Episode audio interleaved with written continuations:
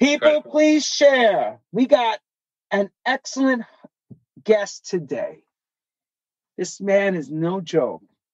He is a plethora of information. And you know I'm going to scratch it out of him. Plethora is going, he's going to let it all out, what he's been doing. And you're all going to want to learn how to get on Defected and break their chops to get your record signed. He's your guy. He's a great A&R man. He's a great dad. And he's a friend of mine. He's an excellent DJ, too. I've played with him many times. Thank you. And there was a time when he was truly, truly handsome.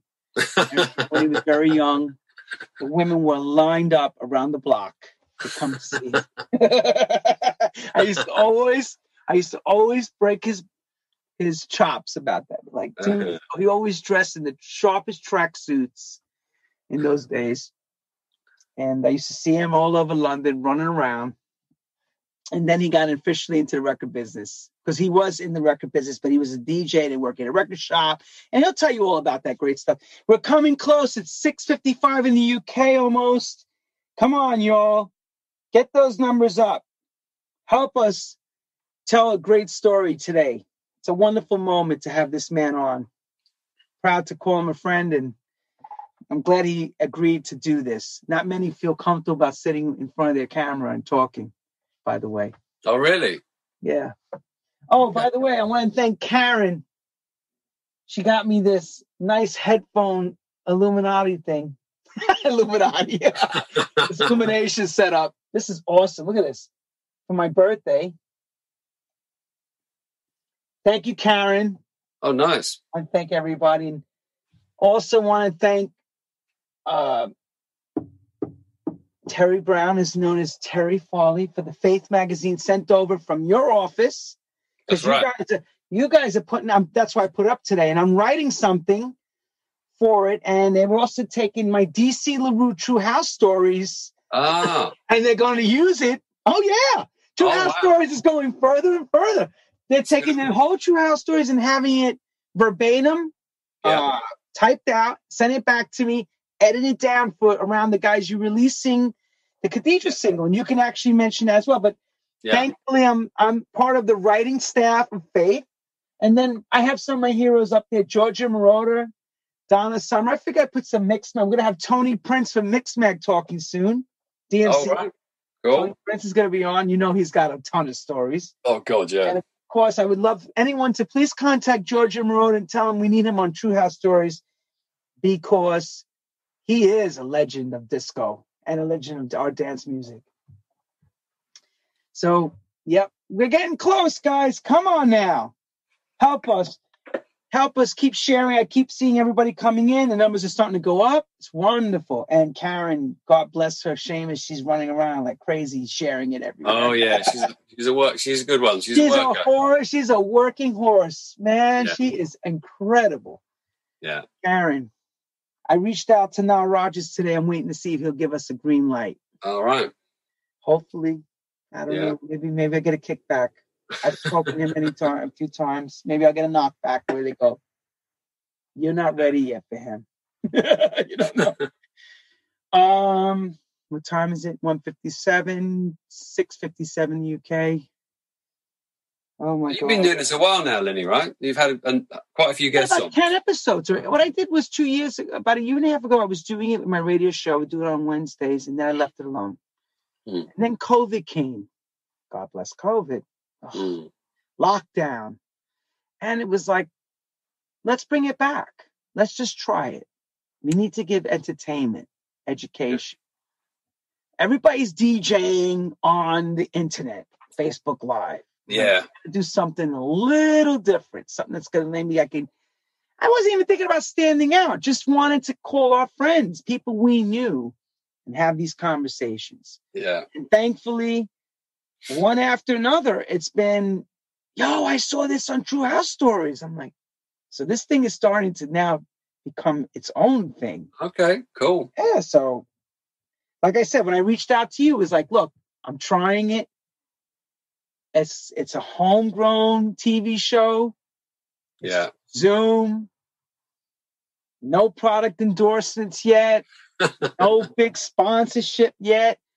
Yeah. It's coming in the ground up. Even Vegas doing it. Morales said yes. Justin said yeah. Everybody's been saying yes. Oh, great. I think because they really, and I keep seeing the same thing. Everyone says, I'm very comfortable and relaxed with you doing the questions. Like, because yeah. When I ask, like I said, there's nothing, there's no harm, there's no ill malice. This is a place of what we would do if we were at a convention hanging out. Yeah, know? Completely. Yeah, that's when we see each other, right? Yeah, because people don't get a chance to hear us really talk like this. No. You know, if you come to a panel, it's 37 minutes. Amsterdam is like that, 32 minutes. Boom, boom, boom, we talk. And if you're not the host and you're just answering as a participant, you may be talking 10 or 12 minutes through the whole thing, if maximum. Yeah. People don't really know. So this gives you a full place to speak and take it. But I'm just, you know, the thing as well, it's like, because we know each other, we're all, I'm just as interested in you. Right. As you are in me, because yeah. You've got, I mean, you have to, someone's going to have to interview you doing this True House Stories. I need someone to make the call to me and say they want to set it up. Nobody's doing it yet. Because yeah. Somebody asked me, some radio shows have been asking me, but the questions they ask me on radio shows is, oh, when you did Mystical Journey, it's never about, yeah. Oh, what happened when you worked for Bear Jones' studio? When the room was empty, or when you got fired from Underground, you know what I'm saying? Like, yeah. I want people to ask me like those, like, what was the reason why? I could tell you, you know, but well, somebody will do it. Somebody's going to interview. Yeah, me. Okay. They'll get to that point. And these happen. Oh, Ridney says he's already done it. That's right. He did interview me. Hey, Ridney, everybody's coming. Wow, a lot of people coming on.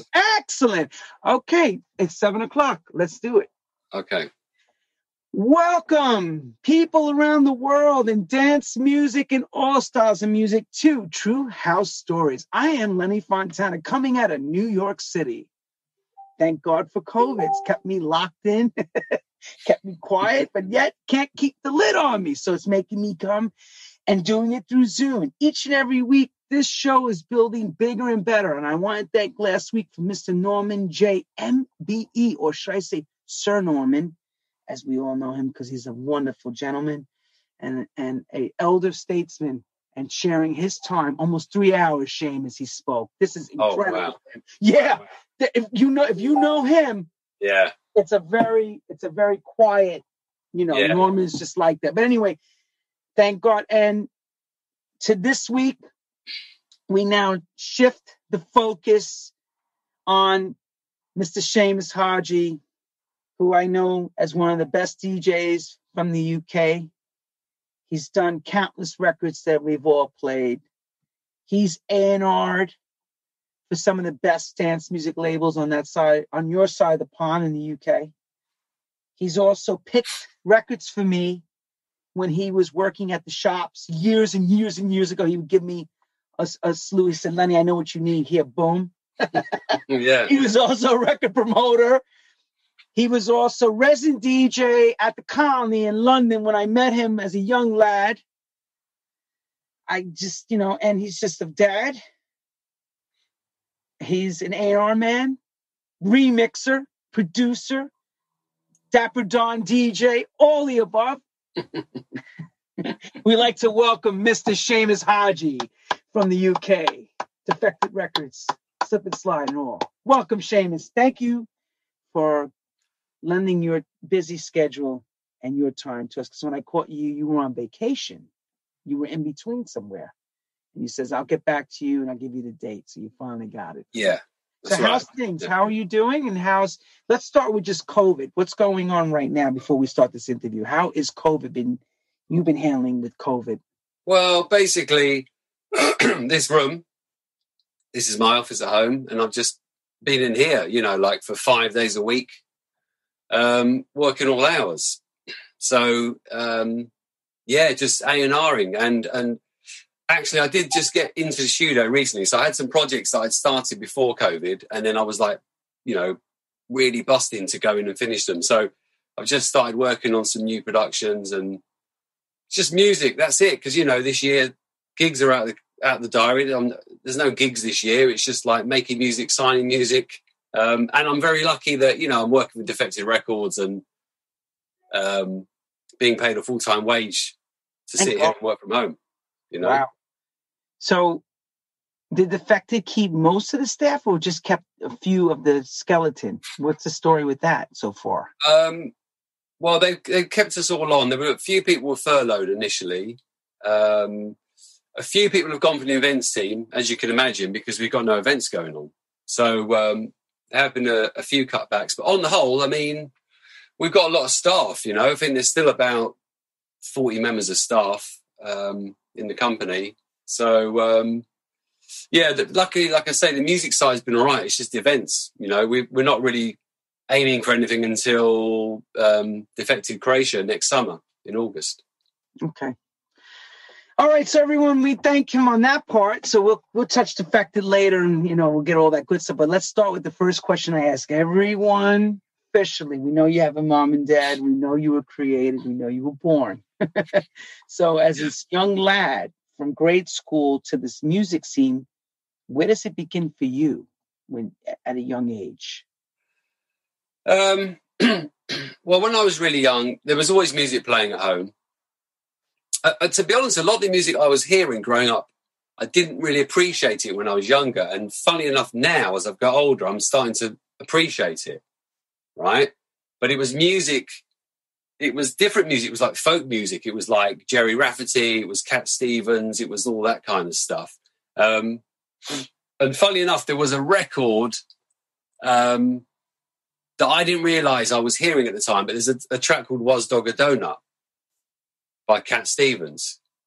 So if you know about that record, you know that it was like, what, 1976? And it's like, you know, only a few people were making electronic records at that time. There was Kraftwerk doing their thing. And then for some reason, Jerry Rafferty, this folk producer or folk artist, just had an idea to just do this bug out track on the album. And I used to hear that when I was a kid. I was probably about 8 years old at the time.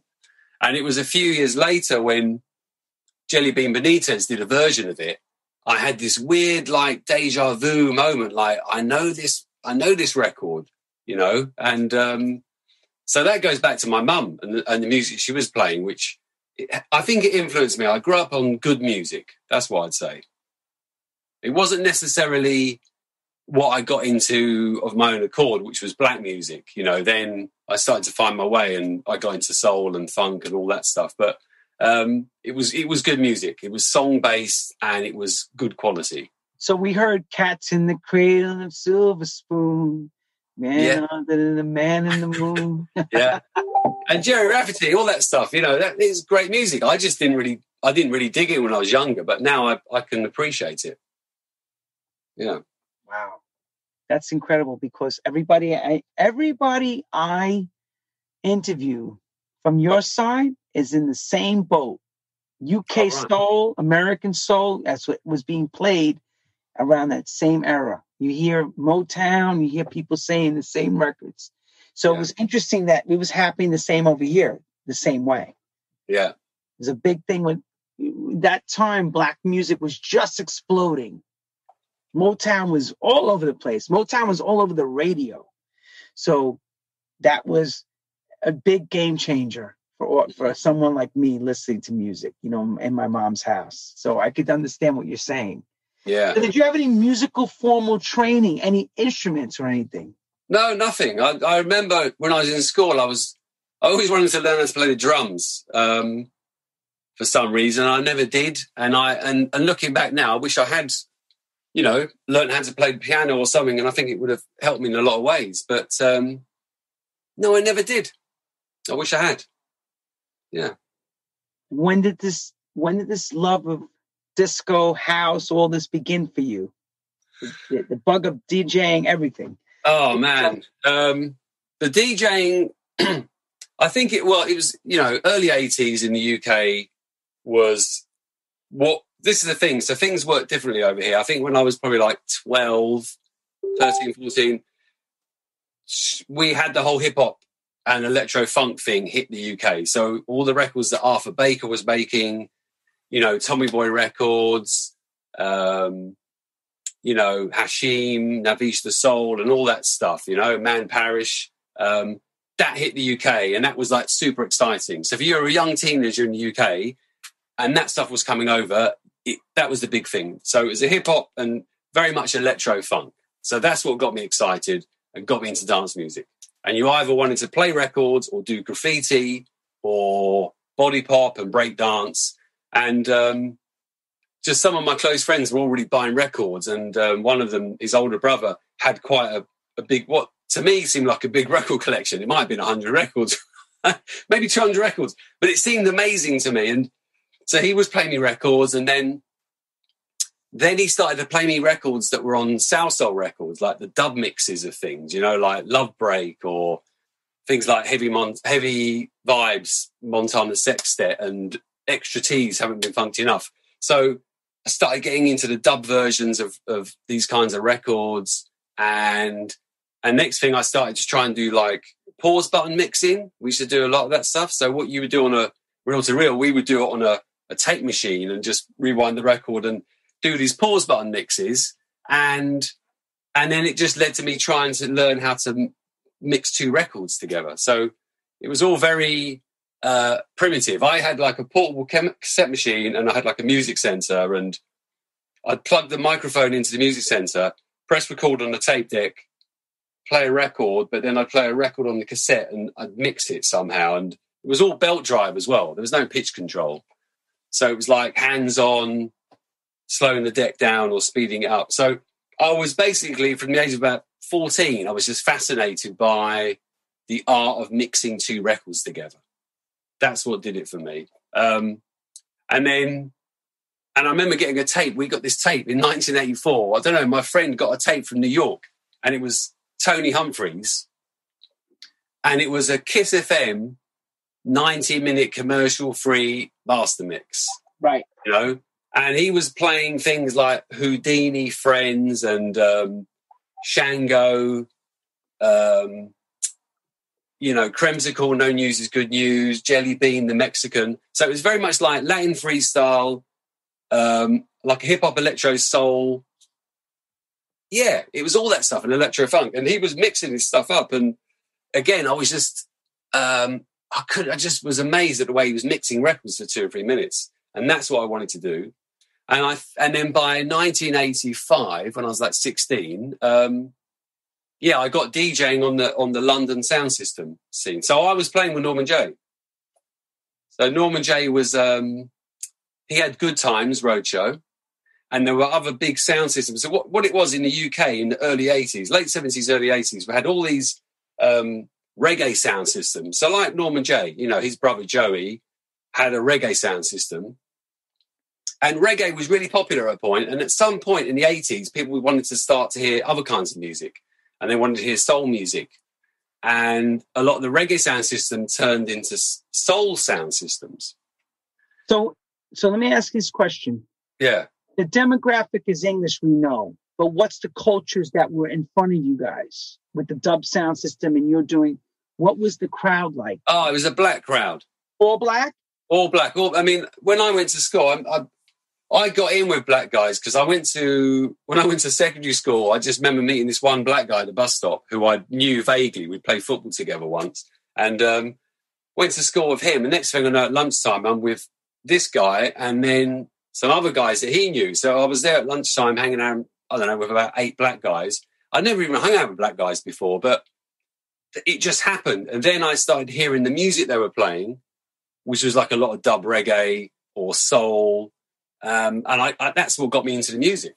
And when I started playing with the sound systems, there were a few, you know, you get a few white guys there, you get some white girls, but it was a very black scene, the whole sound system scene, you know. And Good Times were a big sound system. There was Rap Attack, there was Mastermind, and you'd have like these illegal parties. And the way that I got into DJing, I never wanted to be a DJ. I never planned to be a DJ. I just like mixing and scratching records, right? And by the mid-80s, I was mixing soul with hip-hop and stuff like that. And so did you have a code name, like Scratchmaster? Oh, yeah, I was called Slick. DJ Slick. I just thought the name Seamus was ridiculous, and I thought the name Seamus Haji was even more ridiculous. So I was like, DJ Slick. And I was like 16, probably had about, I don't know, 50 records. And what was your gear? Give us your gear. What was your gear? What trainers were you wearing? Shell tops? What were you wearing? Come on. Oh, back then it would. Well, we were what we were then. I don't know if you've heard this term, Lenny, but we probably would have been called casuals. No, I never heard it like that. But what's casuals mean? So casuals is it came from the football scene. So all the football, I wasn't a football hooligan, but a lot of the guys that were in the sort of football firms, the guys that went to the football matches but not to watch football, they went to fight the other firms. That's crazy. And they were quite naughty, right? So they'd go to all the away games abroad, and what they would do is they would nick clothes. They'd nick sportswear. So they'd be nicking like Fila, Sergio Tacchini, all this stuff, right? They'd be nicking it, coming back to the UK and wearing all this stuff. And it was casual wear. It was either your Pringle jumpers or Fred Perry's or the stuff from abroad. So it was all casual wear. So they were called casuals. So we would have been, they were the kind of clothes that we wore. And it would have been, maybe night trainers, and it would have been... Tango? No, not that casual. No Run DMC look? No Tango? No, God, no. Okay. But anyway, we went to this party, and it was an illegal house party, literally where I grew up in Camberwell. And there was these older black guys, in the mid-20s. I was like 16. And they had Techniques decks, which I didn't own. I'd never touched one in my life. I couldn't afford them. And they were, back then, a lot of the DJs in the 80s couldn't mix. So they would just blend with the crossfade, and it would be all completely out of time. So my friends went up to them and said, listen, our mate can mix and scratch. Can you let him on? And they had these boxes of records, and I went through the records. And I saw some records I didn't own, but I saw this one record called Maze. The band was Maze, who we all know. There's a track called Twilight. It was like an instrumental club track, kind of mid-tempo. I thought, that's instrumental. I pulled that out, and then I kept going through. And then I saw SOS Band, Just Be Good to Me, the acapella. I thought, there's an acapella. I never mixed these two records together at all. I put one on, put the acapella on, and I sort of, even then I was struggling to get the acapella in time. But what I was doing was I was cutting and scratching this acapella. And these guys were just amazed because they couldn't mix and they hadn't seen this sort of thing before. And then they took my number. And the next thing I know, I joined the sound system. And then we were playing in front of like 2,000 people at one of these big... all days of the century, that's what it used to call them. And Aswad had been performing, big PAs were on, and then I had to go on and mix and scratch. I had to operate for the sound system for like an hour, and my hand was shaking. My hands have never shaked since. That's the only time I've seen my hand shake. But it went well, and I did my thing, and that was how I got into DJing. So I never planned to be a DJ. It was just because of my friends who pushed me into it. So DJ Slick was born. DJ Slick, yeah.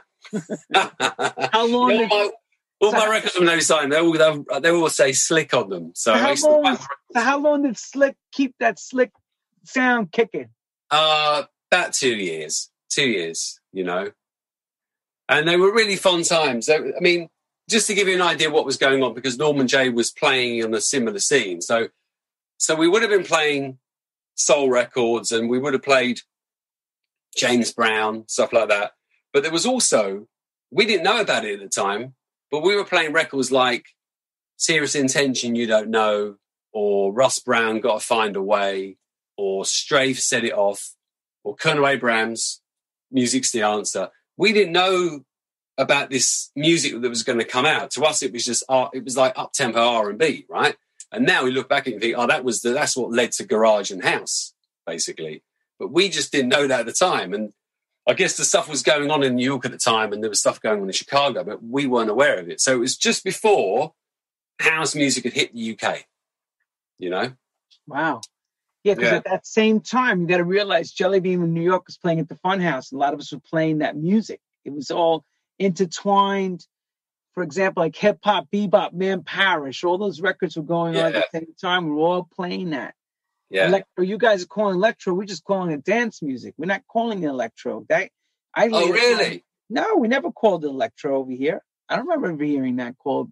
That was it was electro funk in the UK. We called it buggers music because the buggers at Funhouse who danced, they used to do this up rocking. That's the records that were anthems at that particular club. you know, with Jelly Bean Kingdom or Tony Smith. Then, you know, Larry Levan was playing some of that stuff. Yeah. But some of the more the blacker records where Jelly Bean wouldn't play them. But Funhouse had a big following. It was basically a bridge and tunnel crowd of Latino and Italian mixed with some of the uptown Manhattan crowd. So it didn't have many black kids in there. It was more of a Spanish and Italian and neighborhoody, you know, very hoodie feel. Like, you know, they knew each other from the neighborhoods. Yeah. And they would battle on the dance floor. It was crazy. So I can understand all that. Yeah. What was going on in New York was going on in the UK a little differently. So it's interesting to hear that perspective. Wow.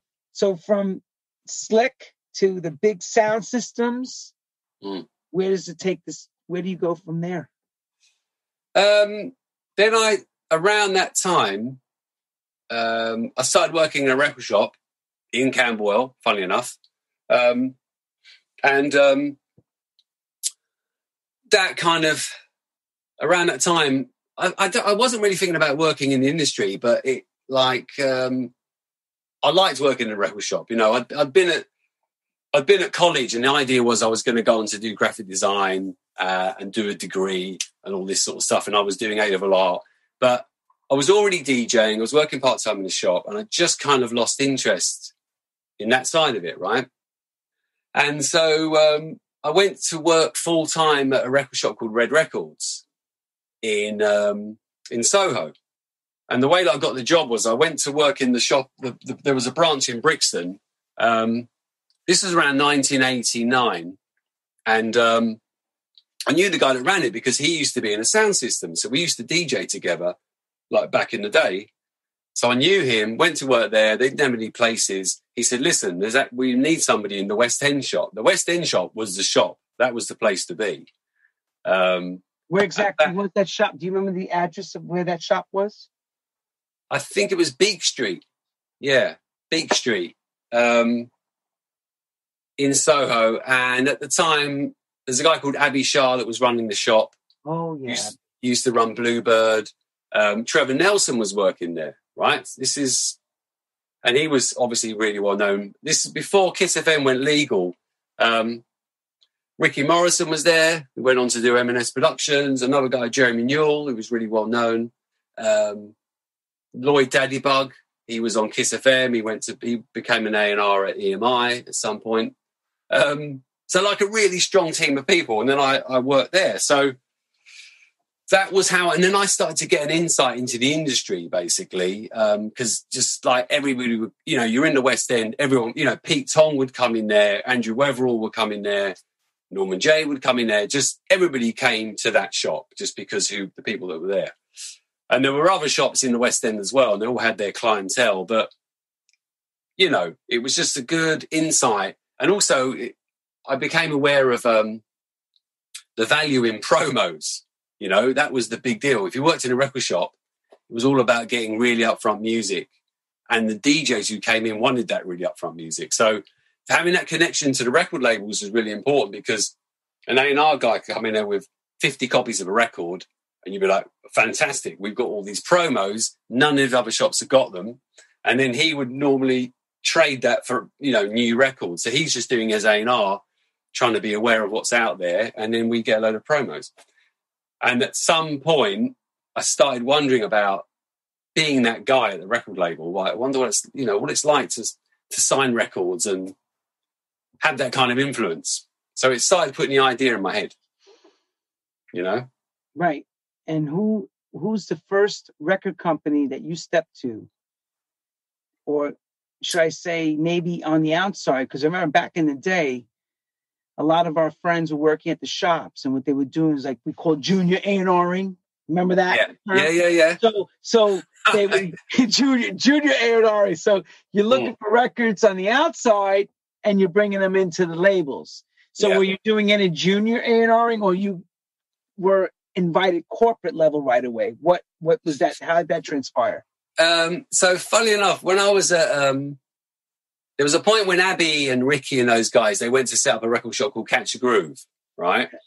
Yes. And I think that was around 92, and by about 93, 94, something like that, I went to work there part time, and that was like a kick. That was a shop. That was a kick-ass shop. Everybody was going there, right? We all went. And when we came into town, everybody stopped to Catch a Groove. Yeah, that was the shop. And Ricky lived above the shop. And then, like, you know, if Benji Candelario flew into town or Danny Buda Morales and they needed to put their head down for a bit, they'd go into Ricky's bedroom and sleep for a bit, right? And it was great. That's some family stuff there. That's what I'm doing. And that was a lot of connections were made that way, you know. So we were getting a lot of music, you know, like, especially then. It was around 94, 95. 94, I started my residency at the Satellite Club. That was at the Coliseum.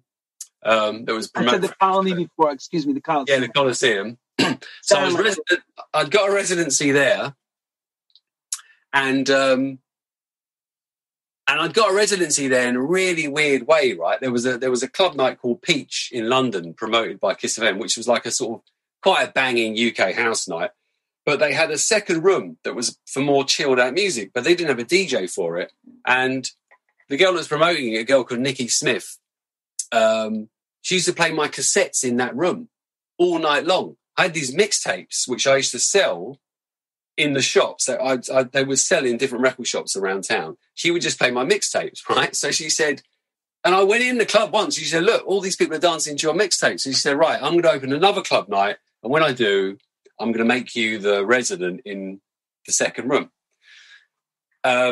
So I was already doing that. So I was DJing. I'd started writing for magazines as well. You know, like I was writing for Music Mag at the time, and I'd covered other people writing for magazines like DJ Mag and Touch Magazine. Again, because I knew it was a good way of getting promos. You know, it was like, oh, I'll get loads of music up front, which is great if you're a DJ, right? So I was making all these little connections.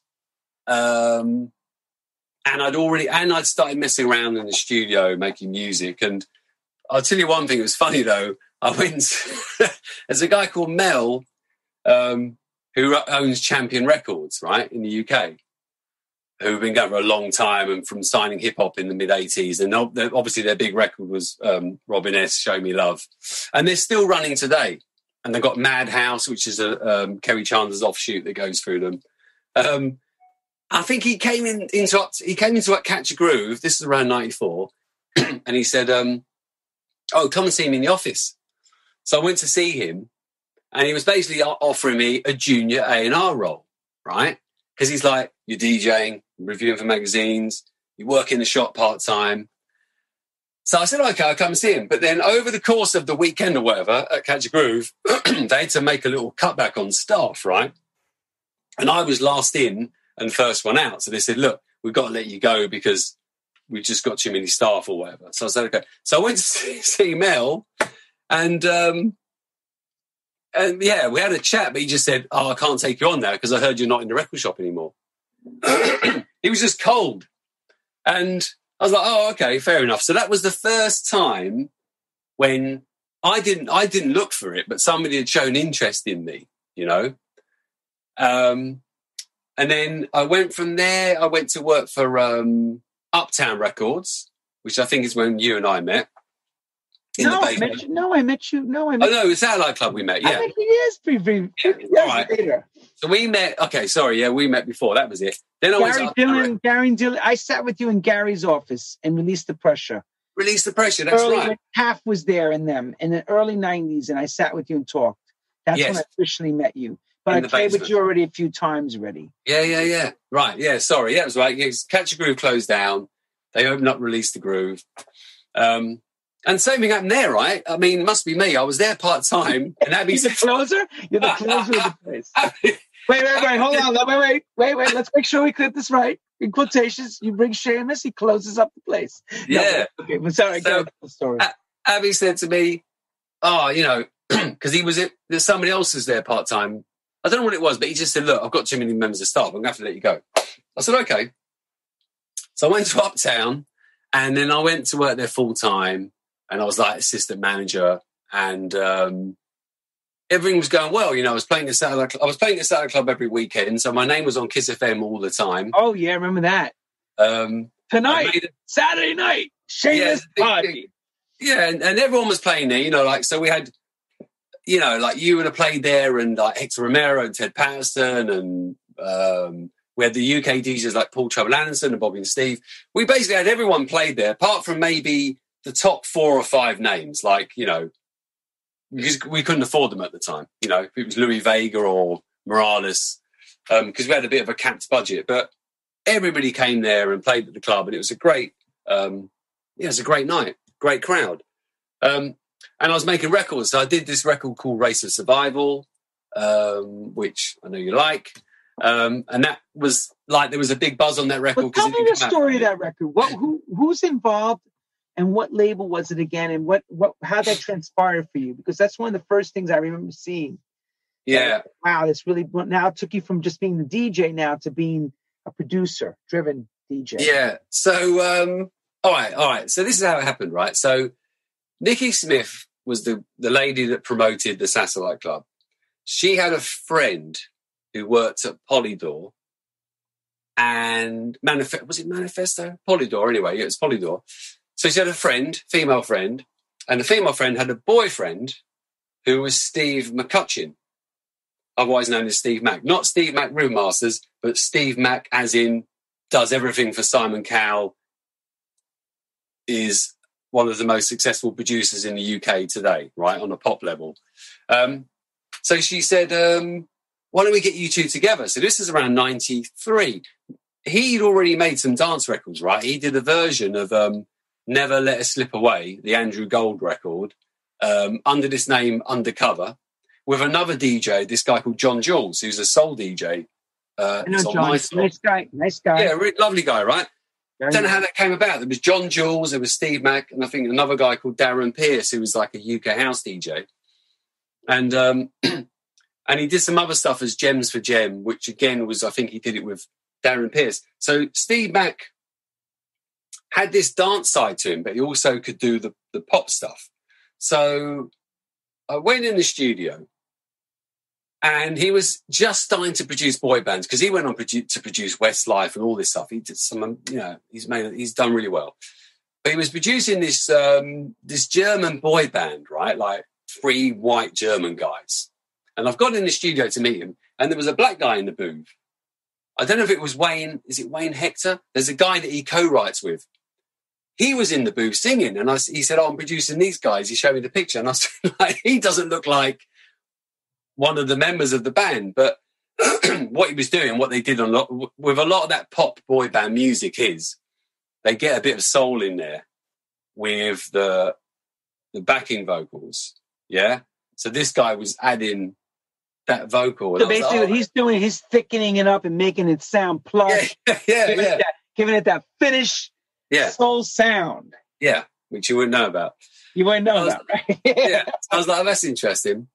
And then another time I remember going to the studio, and there was this other black guy in the studio, in the booth. And I said, who's that? He said, the guy called Stephen Granville. And I knew the name Stephen Granville because he made a record with Booker T on Azuli. I think he did a cover version of Sylvester's, you know, You Make Me Feel Mighty Real. So I knew the name, and I was like, oh, right, yeah, I know this guy can sing. I was like, oh, that's interesting. And I just kind of earmarked it, I suppose. So then Steve said to me, listen, why don't we get the ball rolling? He said, I've got this remix I want to do, right? I think it was Lindy Layton or someone like that, Candy Dolfer or someone, one of these little UK pop singers. And we went in to do this remix, and I had like an MPC 60. So I brought my MPC 60 in. I was like programming my beats on it. And I was really influenced by, obviously, Kenny Dope, Roger Sanchez, these guys at the time. And got some beats going. And then I just was, you know, typical DJ with a box of records going, well, I like this, and I like this sound, and I like these chords. And it was all very, it was kind of influenced by CJ McIntosh, I think Mars at Work, a bit of Roger Sanchez at the time. So we did this track, and we had a vocal, and he just turned around and he said, this is really good. He said, this is actually too good to give away. Why don't we keep it as an instrumental? And I was like, all right, okay. And then I went, oh, yeah, all right. What about that guy, Stephen Granville? Why don't we give it to him? Gave it to Stephen Granville, and he wrote Race of Survival, which is grammatically incorrect because it should be Race for Survival, right? not Race of Survival. We didn't even think about it at the time, but it's Race of Survival. Sounds good, though. Sounds good. I never questioned the grammatics of it. Grammatically incorrect. So he wrote that song, and we were like, he must have sent it on a little cassette, and we listened and thought, bloody hell, this is really good. He was like, I'm not being funny, he's like Byron Stingley, and I would go as far to say is possibly a better singer, right? I don't want to get any flack for that because I love Byron Stingley, but he was in that range, falsetto, but just he is really bloody good. So anyway, we got him in, and Steve Mack helped him out. There was a little bit we changed on a bridge or something, but basically the song was there. Did the song, and then at the time it was like, you know, I was DJing. When you met me, I wasn't even DJing as Seamus Haji. My DJ name was just Seamus. That's right. I'm sorry. Yeah, it's right, Seamus. It was just Seamus, right? So because there was no one else. There was no one else DJing, just as Seamus. So, but where's the name Seamus come from? What's the background of Seamus Haji? My mother's Irish. Okay. That's a very Irish name. I mean, either old men or dogs are called Seamus, basically. You don't hear many. That's it, right? And my dad is, he's Indian-Iranian, but basically Haji is a Muslim name. So that's where that comes from. So it's a real mixture. I'm waiting to meet a Muhammad O'Reilly because that might be the equivalent of my name, the other way around. Gotcha. The flip so what I'm trying to say is that we just didn't think it would be cool to put out as Seamus and Steve. So we came up with this name of Sons of Soul. And I wanted to sign the record to, I don't know, like a Strictly Rhythm or somebody like that. The problem is I'd made the record in Steve's studio. So it was kind of like technically he was saying, well, look, I want to put out on my label. And he had this little label. Well, I think he started a new label called Rockstone. So it was kind of like it went out on his label and wasn't really what I wanted to do, but that's kind of how it went. And then it didn't come out. This record didn't come out for a year, right? Which was really good. It didn't come out for a year because the guy that was Stephen Granville was managed by somebody, and his management were basically in disagreement about the publishing splits. And this went on for about a year, right? Believe it or not. And what I did is I cut 2 acetates and I posted one to Tony Humphries, and then I handed the other one to Paul Trouble Anderson. So they were, and these were 12-inch acetates, and I put a note on there explaining stuff and whatever, like what it was, da-da-da-da. So I'm not joking, but those 2 DJs, they were probably the only 2 DJs who had it apart from me for not a year, but I'd say for about 6 to 8 months. And they played it religiously. And then I started giving to a few other people like Bobby and Steve and a few friends and whatever. And it just built this buzz. There was just this buzz about the record because you couldn't get it, you know? And it was like that those days. Not like now you hear something and it's out the next week.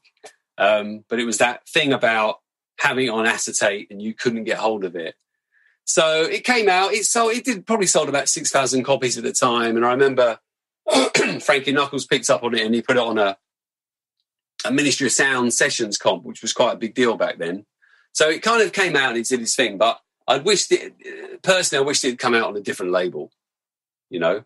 But it was a great record, and it was a great record to be involved in because it just showed me the process of making a record from start to finish, and that also working in a team where you're like, I'm a DJ, or I can program beats, but I can't play the piano. Steve McCann, and we had a really good engineer and a great singer, and the song was written. So it just, it fast-tracked me into that world of making a record with a really good team of people. So basically, as we all say, now you're thrown in head first and you learn real fast on how to, the process, because it just develops as you're going. You know, This one's doing that, this one's doing that. But how important was Tony Humphries and Trouble? Oh. Explain that to people, the Kiss Master Mix. What the hell was that like back in that time? Well, you know, both of them on Kiss, America and England. Yeah. I mean, being in the UK, when I heard that mixtape, as I say, that was around 1984. I hadn't really heard mixing like that before. It was just so smooth blending. I mean, there was one guy in the UK called Froggy, who was a bit before my time because he was very much in the late 70s, very early 80s. He was really good technically as well. And I think when years down the line, when Tony was like, you know, the man on the house scene, it's just the fact that he had so much upfront music and you weren't going to be able to get your hands on it for a very long time. You know, Paul Trouble Anderson, the same. Like, people would come and play the loft with him, obviously give him dats. He would cut acetates and be playing stuff for months and months before it came out, sometimes a year.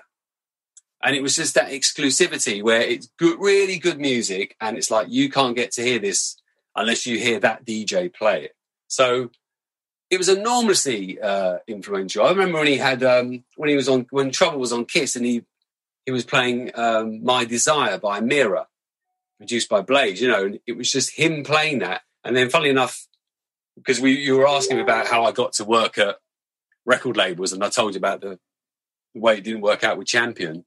But when I got to work for Slip and Slide, it was just weird because I got the job and I inherited that record.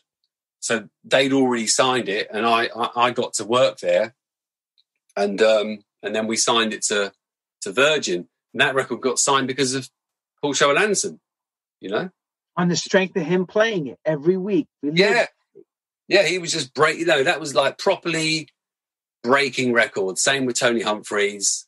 So it was, from an A&R point of view, it was really important. And, just like getting back to what you were saying about how I got into the industry, and I kind of went off then because I was just talking about making records and stuff. What I was doing was I was ticking all these boxes of things that I was doing, and I didn't think about going to work for a record label. And then by about 1998, when I was at Uptown Records, Jim Ingle, who was the A&R at Slip and Slide, who'd signed the Lacey Hideaway, that was just this New Jersey garage record. I think it was on Freddie Shannon's Shelter label, or was it? I can't remember the label was on.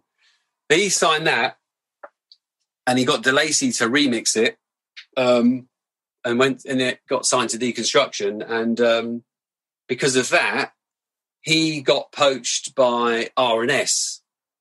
And when he went for R&S, he basically spoke to Peter Harris and just said, look, I think you should get Seamus for the job to come and be A&R label manager at Slip and Slide, right? I had no idea. But when I used to do my reviews for Music Mag, there were two labels that were my favourite labels, right? So within the major label group would have been AM PM, because Simon Dunmore was there, and he just signed really good American house music, and Slip and Slide when it came to UK independent. So there was my favourite UK major that was AM PM. My favourite UK independent was Slip and Slide because they just signed great music.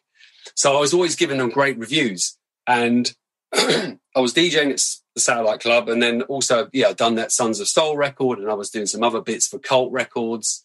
In the US, I did a version of Go Bang, which was like, did really well. So, I was ticking all these boxes, and then Pete Harris, the guys at Slip and Slide, someone rang me and said, look, we just want to pick your brains. You want to come in for a chat? So I went to Ladbroke Grove to Slip and Slide, and we were having a chat, and they were just asking questions. And then this is one afternoon, I went home, and then that evening I got a call from Peter saying, you've got the job. And I said, what job? He said, well, we want you to be the A&R label manager at Slip and Slide. Jim Ingle's leaving. And I'm like, I had no idea about that. I wasn't trying to get the job. I went round to his house that evening, and we're having a little chat, and that was it. So that was like 1998, it was a really pivotal time. It was the beginning of 1998. It was like literally the end of the year. And I mean, I just turned 30. So, I wasn't like a spring chicken. I wasn't like early 20s. I was like, I'd been around for a while, and I didn't really know what I didn't have any plan. I was just like making music, DJing. I just loved doing what I was doing. I was working in a record shop at the time. And so I had no real, I never, I didn't sort of think, right, I've got a career path in mind, but do you know what I mean? It just kind of happened accidentally. It was somebody else saying, you might be good for the job. So you, by accident, It's found you. Now you're in the seat. Okay? Yeah. So where do you begin? So I began by, well, it was mad, right? Because to when you were signing music back then, you were either going around the record shops and trying to pick up some sort of unsigned white label, or you might look at like a US record, like the Lacey Hideaway, and think, oh, it's come out, it's done its thing, let's license it and remix it and try and, like, you know, transform it. Or you get tapes sent into you, you know. But it's really weird because one of the first cassettes I got was from this guy, this guy called Marco, who worked with this guy called Dave. And they said, oh, we heard that you're the A&R here now, and we really like what you do. We've heard you DJ. And we follow you. I had a column in Music Mag at the time, which Ben Turner was running, and it was a big magazine. So I used to write for the US Garage column, right? And the Spoonie used to do the UK Garage column. So I would have reviewed your records, you know, all the time. Loved what you were doing at the time. And so they liked my column, right? And they gave it, they had this tape and they played to me. And it was kind of like Mood to Swing. It was very much on that Mood to Swing tip. Really well produced. And at this guy, Marco, I don't know what happened. He sort of slipped out of the equation. And it was just, I was talking to this guy called Dave, but his name was Dave Taylor, right? So Dave Taylor went on to become Switch, went on to produce MIA, went on to produce, do stuff Beyonce,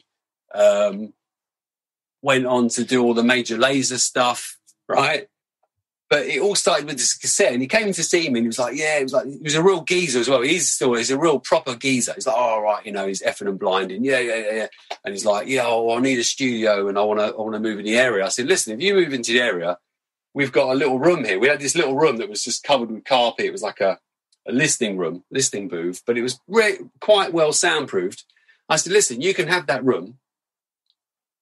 24 hours, it's yours, but just give me first dibs on whatever music you make.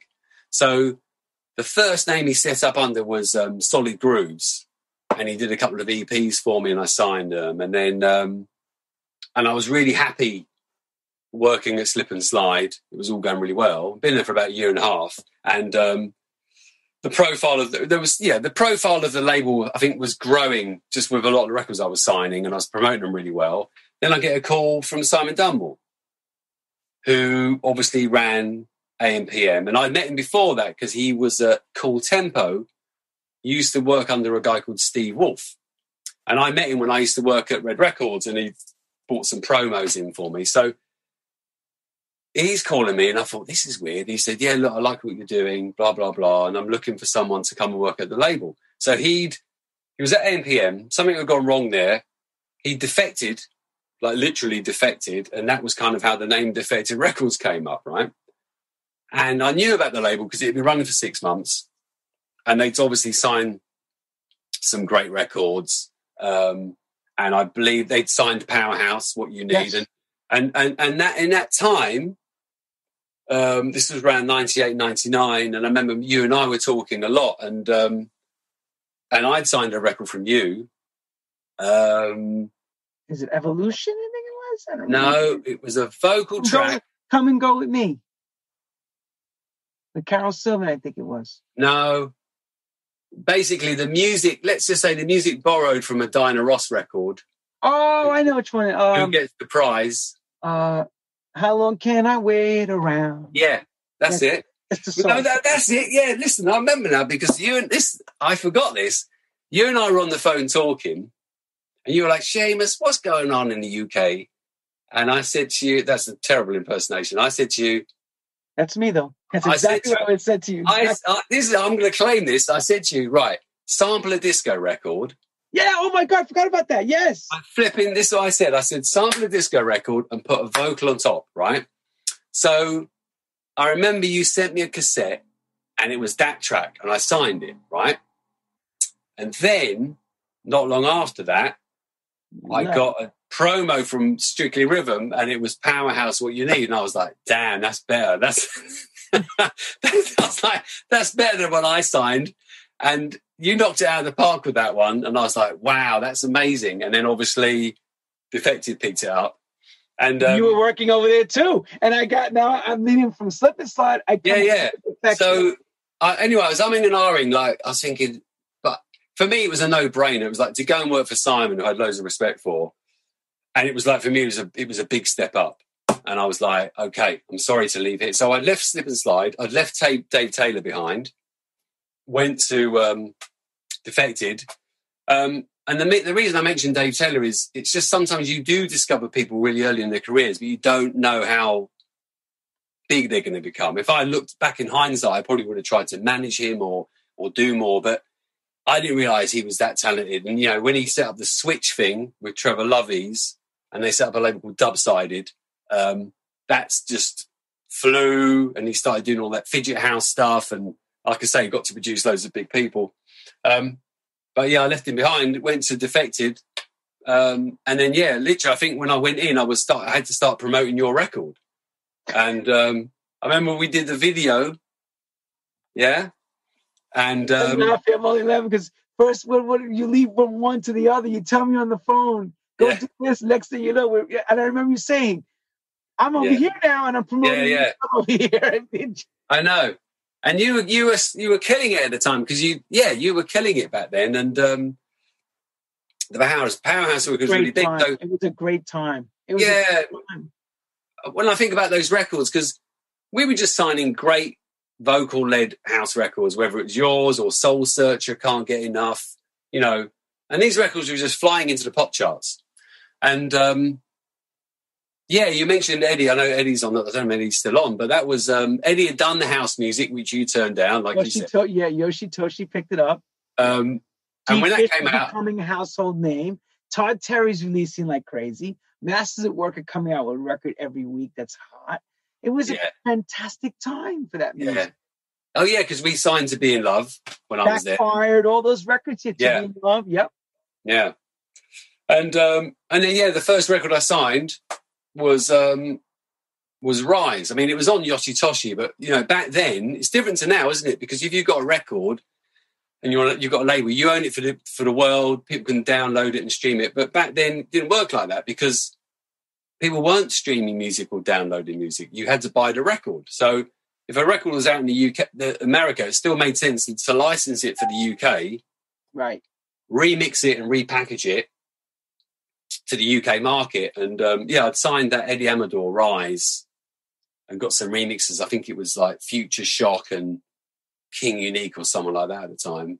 Mm-hmm. And you know, it was it was a great time for music. So that was how I got into it, and that's how I got to work with Simon. But it all happened, you understand, like I didn't approach Simon for the job, he approached me. I didn't approach Slip and Slide for the job, they approached me. So I hadn't planned any of that. I think I was just doing things without realising I was ticking the right boxes, you know?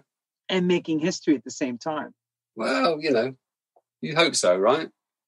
Just doing what you enjoy, isn't it? That's what it is. And actually getting a check, a wage, which is quite... Yeah, it's amazing. My girlfriend said the other day, she said, that's the best thing to work out, right? Work out what you like to do and then get paid to do it. That's like the dream job, isn't it? Well, then it's not a job no longer. It's a career. Yeah. Because a job is where I hate going to. I got to do this job. It sucks. Yeah. This is more like, wow, I get to travel around the world. I get to play all the places. I get to be treated well. Not to say that it's glamorous all the time, but, hey, you get a taste of what it's like to be on that side, right? You've been able to travel. You've been able to play all over Europe. You've been able to play all over the world. You've acquired wisdom because of this job. Yeah. You probably never would have acquired being just stuck in like your own little town. Yeah. You know? This takes you to places. Look, I always say this. I never could have assimilated with people from different cultures because I wouldn't have never had the chance to be around them. So you take things back with you to learn from. To share, and changes your whole viewpoint. Your vision opens up further than just being tunnel vision. Because a lot of people we know, and you know this too, they only see, okay, I go to work, got the kids at school, I got to take them football lessons, I got to do this, I got to do that. And it's a rat race. And all you're doing is talking about when I retire. You never thought about the fun amongst all that time that we worked. Yeah. The memories we have alone, we can write. Oh, it's crazy. Yeah, I mean, nuts. Yeah, me and you go back, that's a lot of years, you know. It's almost 30 years I know you. Yeah. It's a long time. Yeah. Long time.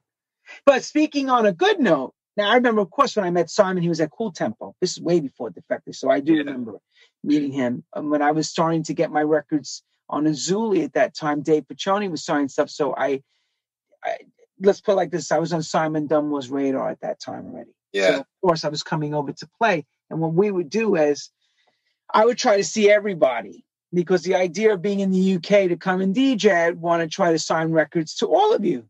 You know, and that's an important thing, you know, signing records, making relationships, getting remixes, because it was a big business back then. So that's where my next question goes. I remember BBT God's Child. I remember those white labels coming out from you and stuff. And, oh, God, yeah, yeah. God's Child. God's Child. Does everybody remember that? Put your hands up for God's Child. That's Seamus. Yeah, yeah. You know, that was funny. That was funny. Like this to me. Here, Lenny. He just put BBT on. He says, yeah. Start rocking from this for me. Yeah. Plus, the power of the DJ is still very important, right? Yeah. Yeah, that was funny because when I did this, I did a remake of Go Bang under my name. It was the first time I did something under the name Seamus Haji, and it was signed to Colt Records, and Colt had a connection, and they managed to, I guess they were speaking to Sleep and Bag or whoever it was, and that would have been Will Sokolov, because that's so they managed to clear the sample, right? Yep. And he owns all the Arthur Russell stuff. I know he owns that for sure. Right. So they cleared it, and then a friend of mine, this guy called Nick Harris, he used to work at Defender Music. I think he might have been at Freetown as well. He just said to me, "Oh, you should make some. Why don't you use Big Bang Theory?" Because I called it Big Bang Theory instead of Go Bang, kind of referring to when it all started, the Big Bang Theory. So he said, why don't you use the Big Bang Theory as a moniker? So I did a couple of tracks under Big Bang Theory. I did a version of Tanya Gardner's When You Touch Me that went out on Z Records. Did a couple more on Colt Records. And then I did some EPs when I was working with Slip and Slide. I did some EPs there. And then when I was at Defected, I did a few demos, and Simon was like, oh, I really like that one. And I'd use, obviously, the sample by Just As Long As I've Got You. Love Committee. Just because it was like really powerful, really emotive. And then I had this album called Save the Children, this double vinyl album I bought in the 80s just because it had Isaac Hayes and all this stuff on there. It was an amazing album. But it had Jesse Jackson talking. And that's when he was doing the whole I Am Somebody speech. And I think Public Enemy had sampled a bit of it as well. And I did this demo, and it was using that vocal, I Am Somebody. And credit where credit's due, it was Simon Dunmore who said, I think you should change it. So don't have him saying, I am somebody. Have him saying, there was a bit where he said, God's child. He said, have him saying, I am God's child, and just keep repeating that. So it doesn't say, I am somebody. It just says, I am God's child. So I did that. And then I don't know why. We just thought, why don't we do it as a white label and see what happens? Don't let anyone know it's me, and just put BBT. So we did that, and it went out. And then, funny enough, Craig the Mech, who had been doing A&R at Positiva, but he was working with Nick Hawkes at Incentive. There was a label that was set up with Ministry of Sound, just like Defected was initially. And they didn't know it was me, but they actually put a pitch in for it. They wanted to sign the record,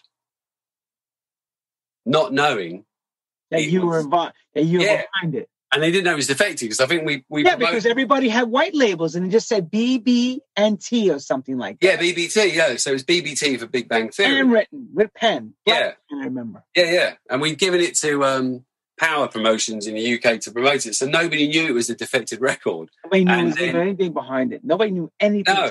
You handing it to me saying, keep this on the keep this close to your chest. Yeah. I'm like, why? Yeah. He says, you'll find out later. Yeah, yeah. My goodness. So we didn't sign it to them, and then Judge Jules, I think he played on Radio 1 for about 6 weeks in a row, and then we put it out, and it actually went into pop charts. It went in like the top 50 of the pop charts. It was just an underground dance record, you know. Crazy. But yeah, it was like that then. You could make those kinds of records, you know, and they would do that. Yeah, different time. So from that point, I remember, of course, you know, Janet's there, you working, and I know you guys consummated marriage, and God bless you both. You had children. Yeah. And you, when did you end your tenure at Defected officially? So I was there for about, after being there for about 2.5 years, I think it was like just come up to the end of 2002, and we were just, I think we were just getting ready to put God's Child out. And what it is, I was working full-time A&R, and I found it really difficult to get in the studio. And sometimes I was getting offered gigs abroad, and I wasn't allowed to go and do the gigs if they were during the week. Because you could go and play, you could play in Portugal during the week. It was, the parties over there were going off. And I just felt like I wanted to do my own thing. So that's when I left, and... I didn't know what I was going to do, actually. I just started making some records, and then it just made sense to set up my own label. So what I did was the Sons of Soul record, Race to Survival, which I'd released back in 94, I just found it for some reason. And then I just had this Carl Bean, you know, record, and I tried it over the instrumental, and it just sort of fitted like a glove. So, and I got in touch with, at the time I spoke to Mel Sharon, because Kevin Hedge was doing A&R for him at West End Records. But pre to that, you called me and asked if I had the instrumental version. And I remember that phone call, yes. Really? I just remember because you said to me, do you have the instrumental version? And I sent it over to you from the flip side of the Motown record, from Tom Moulton. Oh. And you said to me, but that's not the part Pal Joey uses. I got to get the part. I remember the conversation. I forgot about that. Yeah, because you were saying, I got this record I'm working on, but I want a part that sounds like Dance from Paul Trouble. I forgot about that. Yeah. Well, I've got and the I said to you, and I said to you, you got to go to Mel Sharon. He's got the master, the 2-inch. Yeah. And you made the 4. Go ahead. Wow, good memory. So I just remembered it. Yeah, I can't remember. But, yeah, spoke to Mel Sharon, and then he was like, cool. I like that we could work something out, you know, with this record. And so we worked it out, and he let me put it out. And then, again, I just did that as a white label, and I did it under this name, Mecca. So I released one record under the name Mecca on Defected called I Got You, featuring Brian Chambers, which actually was a complete rip-off of your record, Got What You Need, the Powerhouse record. It's completely like that, right? It's a different sample. I mean, it's influenced by that record, if you listen to it, right? Very much so. So I did that record, and... I had no idea, to be honest. Yeah, I'll send it to you. And I'll be honest with you, I know the record Mecca, but here's the thing, we're getting the records back. I'm not paying attention saying that Seamus take my record or listen. I was very influenced by that record, man, you know. But anyway, so what I did was, I used the name Mecca. Thank you. Thank you. Yeah. Major love. Thank you. I used the name Mecca again because I didn't want people to know it's me. Well, that's the question. Why were you hiding Seamus from the world? You know what? I think because I didn't want people to snub the record because, it's Seamus. I'm sure there would have been a little bit of that. Like when I did God's Child, I just think it created more excitement that people didn't know it was me. You know, and I'm talking more from a UK perspective. And then when I did the Mecca record, I Got You, again, because I'm working for the label. So I just wanted to keep it separate. It's like we can put it out for a label, but nobody's going to know it's me unless they read the small print. And then, with Race to Survival, I thought, right, I'll do it under the name Mecca. Did a white label. And it was Race to Survival, but with the Carl Bean sample, which worked really well. And that created a buzz in the shops. And so I had no intention of setting up a record label. We just pressed up 500 white labels. We did enough. Once we sold 2,000 white labels, we decided to set up a label. And we set up 2 labels. One was called Big Love for more mainstream house, like main room house music. And one was called Soul Love for the more soulful stuff. And then we probably sold about 6,000 copies of that record back in the day. And it was like, a new label. Let me clarify it for everybody who's in this new world of saying, you know, downloads, digital downloads, and everyone's so excited over they get 300 downloads on Track Source and they're in the chart. Could you imagine having to sell 6,000 physical copies? 6,000 physical copies. You know what the pressing bill was? A lot. Yeah. And look how much money, but how much work went into it. So you had to plan 6 to 8 months between promotion and working a record hard to get this physical thing to go all the way. So things took a lot longer back then, and you had to be completely locked into it. Because once you start laying out money, that's the way it goes. You actually have these physical copies. And there has been mistakes made where you pressed it wrong. Mastering had to be redone. Imagine that. Scrap everything and do it again. It's happened to all of us. Yeah. But it's part of the commitment. Whereas today in the digital age, oh, no problem. We'll take it down and put it back up. Doesn't cost much except some time. Yeah. See, so people were reluctant, and they really had to believe in what you did back then to put records out. You know, you really... I mean, it's a big risk. I remember at the time, I probably had about £2,000 in my bank account, and you know, no job, and I was like, what do I do? But I was DJing every weekend. That was the good thing, and we did 2 records. There was another one I did on Big Love called Your Underwear, and it was under another moniker called Get This. So what I was doing was probably a bit influenced by Joe Negro, where he was making all the records himself for his Dead Records label, but under different monikers. Yes. Right? So was Grant Nelson. Grant Nelson's doing the Grant same. Nelson as well, yeah. Because, and you could do it then, because it seems bizarre, because it seems like the polar opposite of what you should do for the profile of your name. But when you've got a label, and you're not an established label where people are going to send you records to sign, not good records anyway, and you're making all the records, you just end up, yeah, doing them under different monikers to keep the interest. So not every single record is Seamus Haji. So I was making records as Mecca and Get This and 11th Dimension, loads of different monikers, Big Bang Theory as well. And, yeah, it just kind of grew from there. It just kind of like, okay, now we've got a label and we're running this thing. And also... we were just lucky that the records I made were really popular. So they were getting exclusively licensed in other territories. So someone in Italy with a license Race to Survival, so they had exclusive single rights there, and maybe in another country or Germany. And then we were getting loads of compilation requests. And it was mad, because you just get on Head Candy and Ministry of Sound compilations, and there was good money to be made. Obviously, that's when there was a good compilation market, you know. So it was different times. Like, yeah, setting up a record label today is a whole different kettle of fish. But back then, you know, you could pretty much be a very small cottage industry, one-man band setup, and you could do really well out of having a record label. But it was never just the label. I was obviously DJing as well. Right. You've always had that DJ thing going on. Pesky bothersome type of job that you had to do. Yeah, where people gave you drinks and you enjoyed yourself and made people happy. But it was a bit pesky during the weekends. But as we keep this going, so Big Love is created off the back of the strength that you had Defected. When you left Defected, I noticed Big Love became your mainstay. Yeah. How did that translate? Yeah, that's another thing as well. I mean, like, you know, this is the thing, Lenny. You know, when you get to this age, you look back on things, you think, we all make mistakes. I made some mistakes. I've done things.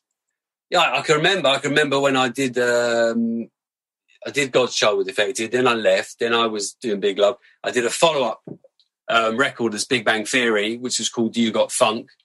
And I remember Simon wanted it. He wanted to sign it for Defected. You know, he had an idea of what we could do with it. And then I was just like, you know what? I'm going to keep it for myself.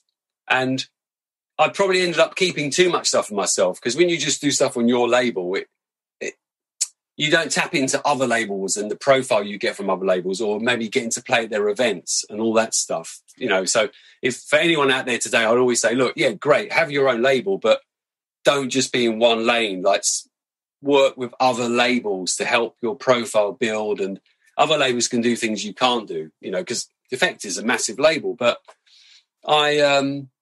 I just think at that time, like a lot of people, I was really focused on my label and making records for my label. I own them for life of copyright. Do you know what I mean? I just liked having ownership of... And also, you know, if I had an idea to make a record, I didn't have to run it by anybody.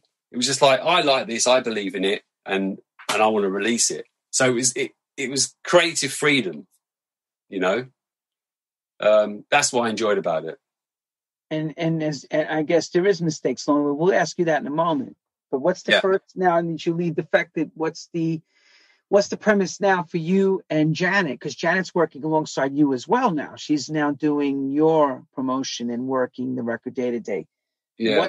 What's that like? Are you signing stuff from people at that time, or are you just only you putting stuff out? Well, initially it was only me because we didn't have a rep. You know, it wasn't like most people would want to sign their records to Defected or Azuli or, you know, there's a number of labels out there. So, you know, just like I've had friends like ATFC, you know, he had his One Fat Diva label.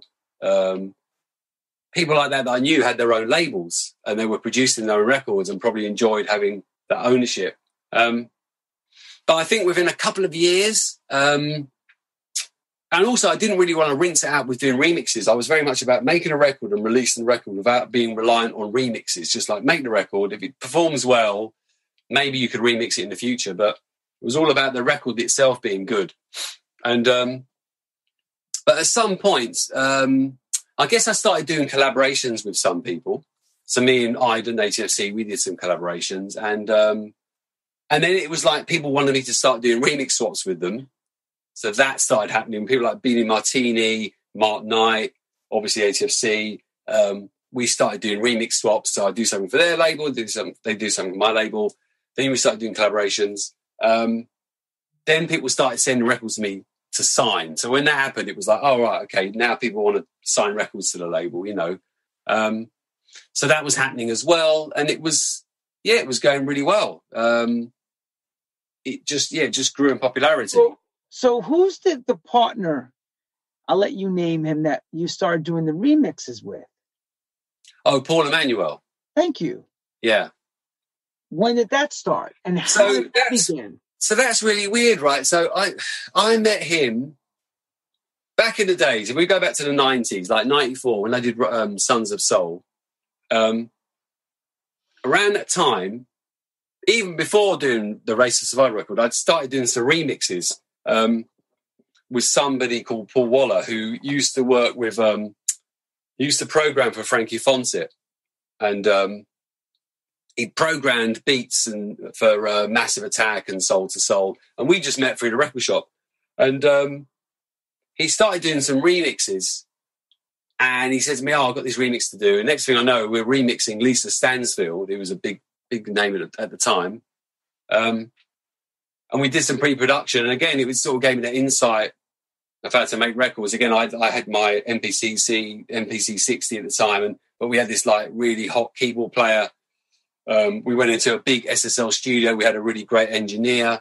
Just having that team where it makes your dreams, you know, come to life. And I was like playing records or samples and things I liked. So we did this Lisa Stansfield remix. And we were doing a few remixes and we were working in this loads of SSL studios. There was one called Battery Studios in Willesden that was connected to Jive Zomba. And one of the in-house engineers was Paul Emmanuel. We had this remix to do and we got in and he was the engineer that we were given. So that was around 94, I think. Fast forward, I think, to around 99, 2000 when I was at Defected and I was looking for an engineer to work with. And Simon said to me, oh, I know this guy called Paul Emmanuel and he used to be part of Club Asylum with Jeremy Sylvester. So they'd done a lot of stuff on that kind of UK garage scene. And I was like, oh, I know that name. And actually, when I did the Mecca record, I Got You with Brian Chambers, he engineered it. So I went in and we worked on that track together. And then when I left Defected and I set up Big Love, it was basically he was my guy. He was my engineer. And I'd go with my ideas and we'd make them happen. And then at some point, I said to him, I heard something that he did. He did a remix on Azuli that never came out, but there was a Chush and Sabelas record, and he did this remix, and it was like quite electronic. And I was getting a bit influenced by some electronic stuff, like Chicken Lips, He Not In. That record had come out, and I was really influenced by that record.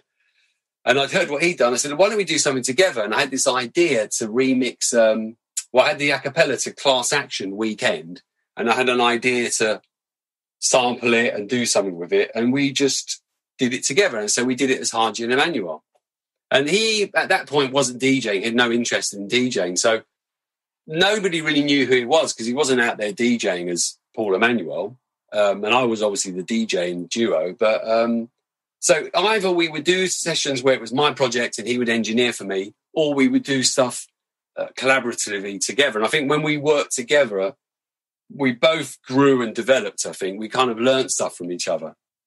I got a lot of respect for him. Yeah, he's very talented and a great engineer. We all used to remark, damn, Seamus records sound dope. Yeah, yeah, yeah. Nice and bright and clean. You smashed the shit out of that SSL, boy. Well, he's a massive part of that. And I remember at the time there was a place I used to, back then. Dude, Seamus, you used to be able to eat off your drums. I've cleaned everything down. I used to joke about it. I said, this guy, what's he doing? Digital shit? This shit don't even sound like analog anymore. It sounds very talented. I remember going in with my MPC-60 and it was just like, because I was always used to do my own beats, and it was like, once he did it, I was like, oh, okay, I'll just leave him to do it. He knows put it down. Yeah. Step back. Yeah. He was shit hot. But, you know, at the same time, it's like, I'm very ideas driven. It was just like our influences worked together. So what we would do, and when we were doing all the things like Darje, Brighter Days and Degrees of Motion, Do You Want It Right Now? And we would just take, you know what it was for me at the time? We did go a bit more electronic, but it tapped into what I said to you earlier, where my first thing that I'd got into when it was dance music, it was electro-funk and hip-hop. So that early electro-funk stuff that I'd been influenced by, when there were a few records coming out, like Chicken Lips, and there was some slightly electro-funk records coming out, electro-house records, it was a throwback to that for me. So we were kind of taking that inspiration of that slight electronic vibe, but then we'd be mixing with pianos and, you know, strings. Still making it hybrid, still keeping that soul edge to it. I remember that. Yeah. We called hybrid sounding, electro-hybrid house music. Yeah. So we came up with our own sound, basically. So, yeah, and we had a good run. Abby Manuel did a lot of, hats off to you on that, a lot of good remixes. I remember playing a lot of stuff. So as the barometer of time goes on and music changes, I remember around 2006, 2007, as the music that we loved started to go real underground, and a young man named David Guetta comes out with that new EDM sound with the piano, bop, bop. Where does that take your sound and Big Love? Where do you do from that point change? Well, I think, you know, to be honest, if you listen to a lot of labels from that time, whether it's Toolroom or Defected or just loads of labels, they all went down the electronic path. Like everybody did, you know. You listen to a David Penn record from 2007, 2008, it's electronic, right? It wasn't EDM. It wasn't what David Guetta's doing. But like I'm saying, I got influenced by the electronic vibe. It all went slightly more electronic. That's just what happened. And the EDM thing just took it to the extreme because it ended up sounding like sort of slow down trance music. It just became something else, like pop vocals. It was a difficult time. I think from around 2007 up until, I don't know, many years later, house music was in a difficult place. Oof. It was non-existent almost. Yeah. Labels closed. The digital downloading started to become more prevalent.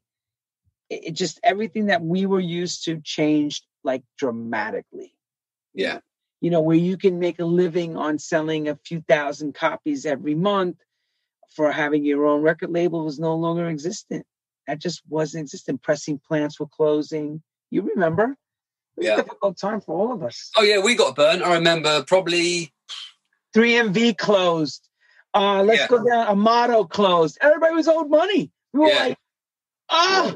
We were like, going on invoices going, yeah, holy shit. Somebody owes you $20,000, $10,000. Yeah. What? That was the death of a lot of labels. We were, we lost probably about... I think we lost about £8,000 at one point. Listen to that, people. He lost money like everybody. You hear that? Yeah. It's real. It's all being real. True house stories. Real. And that was just because when what we used to do was we used to manufacture records, but we weren't with one distribution company. We would manufacture the record and then we would give it to different distributors, but just one of them went down and owed us like £8,000, which we just had to ride. But back then, I remember in those times, like 2004, 2005, and we'd go to Miami because that was the place that, you know, the Winter Music Conference in Miami was going off. And I can remember we probably just got a £20,000 check from Ministry of Sound. And that was just for the last 6 months of compilation usage, you know? So there was money to be had. Happy days are here. Happy days. They were really happy days. And then it just sort of, the music scene changed. You know, there's illegal downloads. People are file sharing. The club scene had changed. I'll tell you what, I'll be honest with you. There was a point when house, the word house was a dirty word. Exactly. That word was not being used. It was a curse word, like saying when disco died. You like disco? Get out of here, kid. Yeah. It was a dirty word. People were not, I mean, you hear the word house music now being used a lot on a lot of platforms. There was a time it was not being used. Oh, it was an evil, it was a curse word. It was like, your house music will get out of here. Yeah.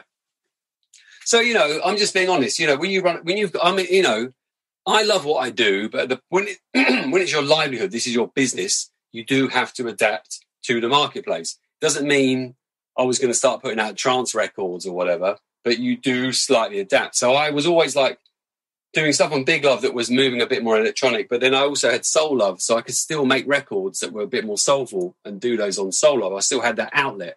And when it came to doing remixes, yeah, I mean, I did a lot of remixes, you know, for big artists, whether it was Rihanna or Moby or Calvin Harris, you know, and that's hard to turn down. It's you know, it's nice to have those calls and people are paying you good money. And then at some point, checks coming in. Yeah, checks coming in. You know, you got kids at school and the mortgage. And at some point you start thinking, right, is this what I intended to do? Am I really enjoying this? Your life's changed, you know, you've got responsibilities. And when I started out, I was making music for fun. And then it's like, oh, this is my living. And you're getting older and it starts to get more serious, you know?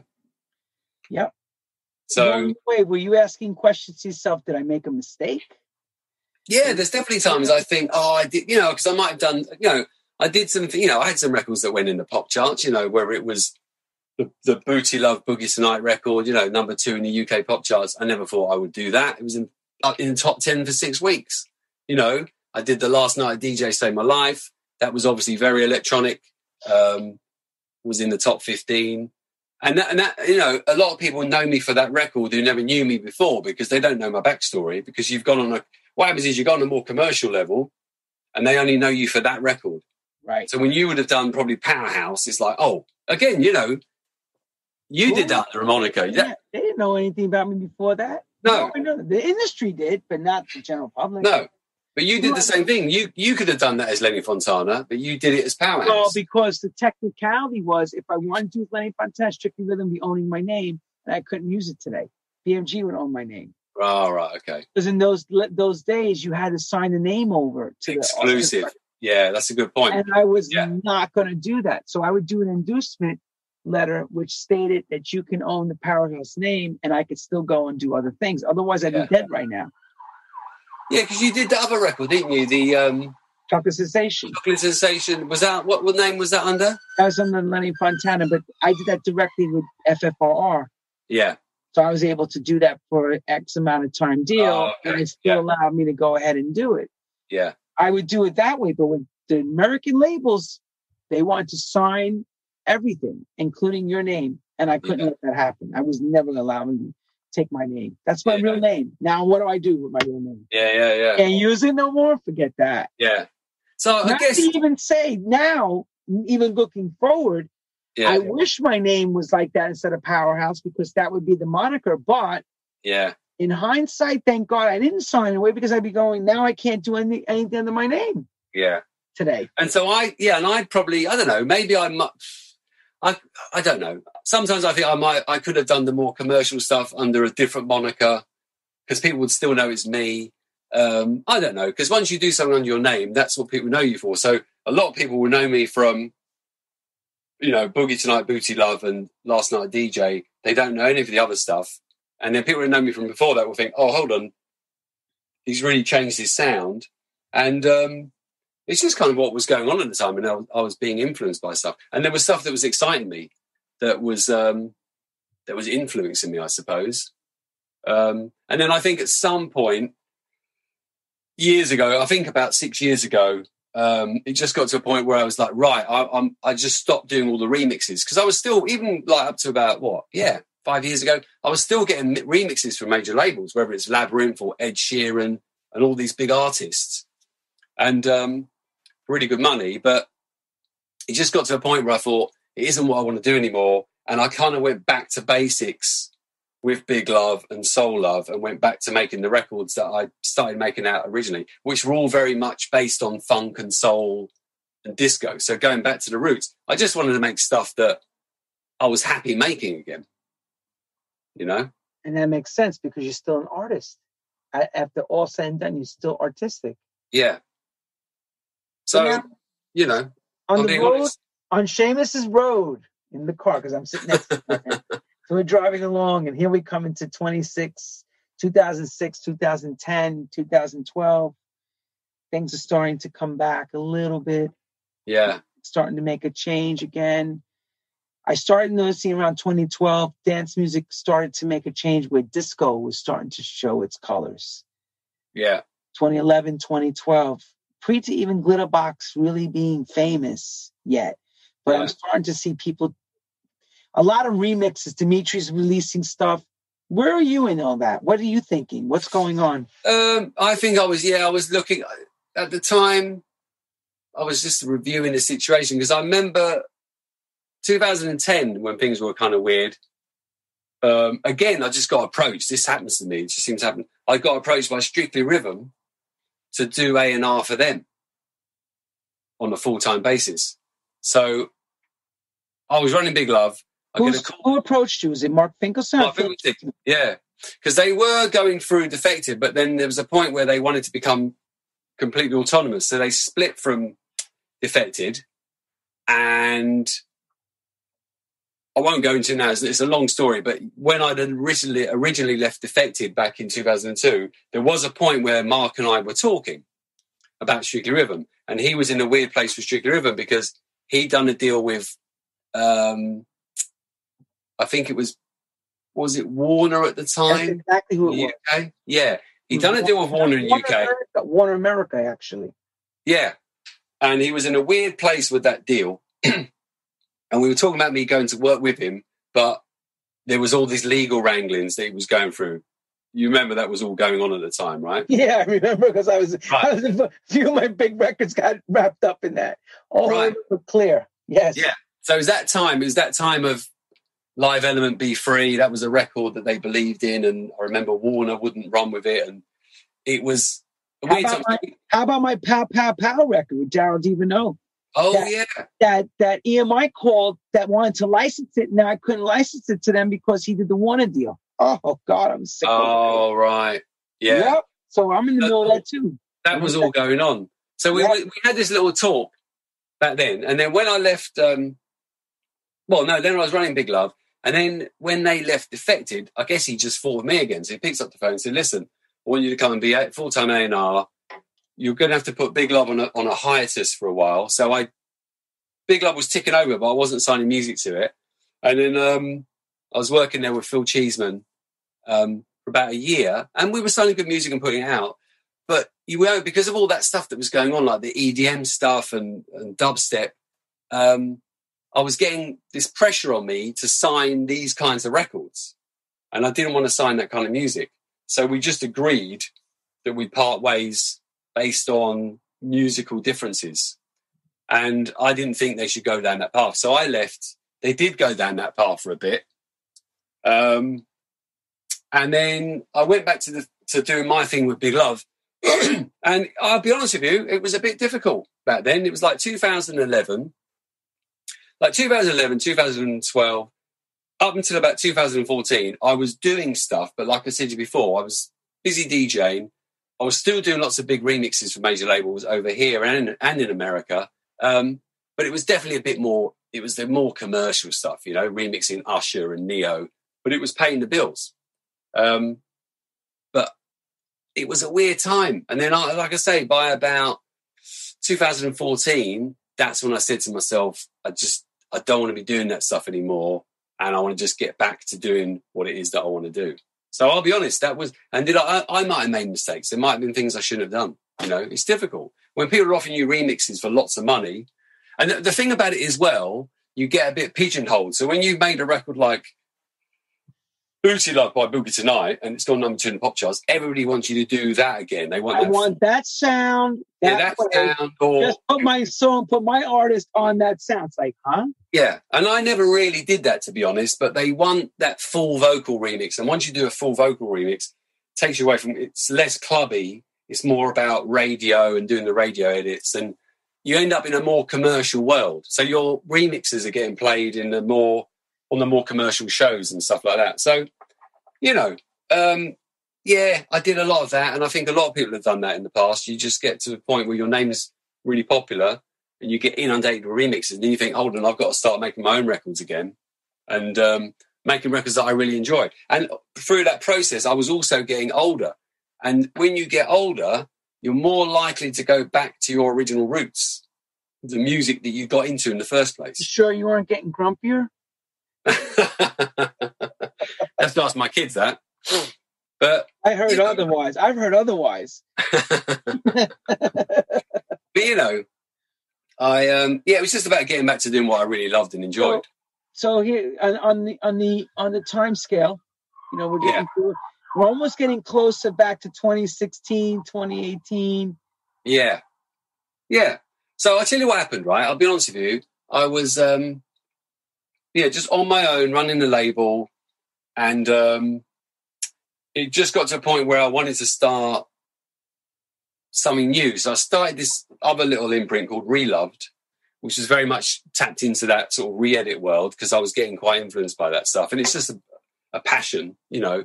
And then I just thought, right, for me to get my mojo back, I started, you know, commissioning remixes on basically records I'd made years ago. So things like Haji and Emmanuel Weekend, I gave to David Penn to remix. I think I gave Darje Brighter Days to Angelo Ferreri to remix, and just bringing it. And people like Dr. Packer were coming into the mix, just getting people to remix my records. And then I started working out what I wanted to do. And it was definitely going down more of the disco influenced side of things, and I thought that's kind of where I want to be. I want to be more in that lane. So I started making new records, whether they were sample tracks or full vocal tracks. So what's the first record that because I noticed there's a record that's like a light bulb turns on. There had to be one record that you said, right, I can do this. What's that record? You must have heard something that said, I'm going in the studio now. I'm not sure, actually. It might have been... I remember I did with Race to Survival, that was one where there's a record I was very close to, and I wanted to have it refreshed, but I didn't want to do it myself, so I gave it to Richard Earnshaw. Good choice. And, yeah. Muso, Richard Earnshaw. Where are you, Richard? Come on, Muso. And I didn't have all the... Muso, I didn't have the parts. Muso. I didn't have the parts, but I gave him the vocal, and I think he did it like as a re-edit and stuff. And he basically slowed it down, just stripped it back. And it was that was probably one of the records that I heard where somebody was like reworking one of my records. I thought, okay, that's kind of the approach I need to take, is slow it down, clean it up, strip it back.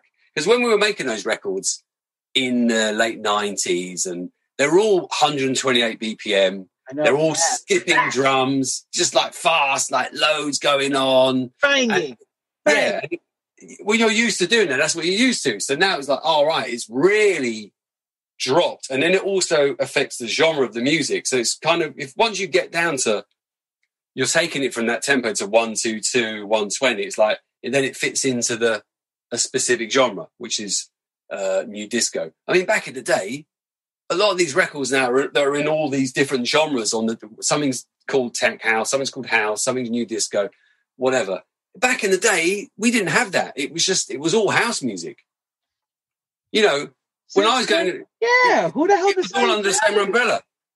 Otherwise, a record like Chicken Lips, He Not In, it would have been like, well, where's this? Where do we place this? There wasn't a new disco genre. That was just a record that got played in the house clubs, but it got played across the board. So everything now is so genre specific. So you have to be, it's very much about the tempo, the drums. And I think we've all got better at listening, making records and making them cleaner. So I kind of learned that from, that was one of the records that made me think, oh, that's how I need to approach my music. Slow it down and just strip it back. Let it breathe a bit more, you know? Right. So disco found you, and the new disco found you, the slower sound. It's because I guess as we're getting older, we need to slow it all down so we can keep up with it. So we can keep up with it. Yeah. I hear it. I hear you. So you're on your quest now to do this disco sound. Very cool. Again, here we go. You get called somehow back to Defected somewhere. I know that's coming. When the hell did that call come back? So that was, yeah, that was kind of mad. That was... Madness, I thought so too. When I said, wow, talk about full circle. Yeah. So this was, it was last year at IMS. And, you know, in amongst running my label, still DJing, and producing music and stuff, and like I say, I'd stopped doing all remixing, but I'd started doing some other things as well. Like I just kind of got into managing a few people, so I was managing.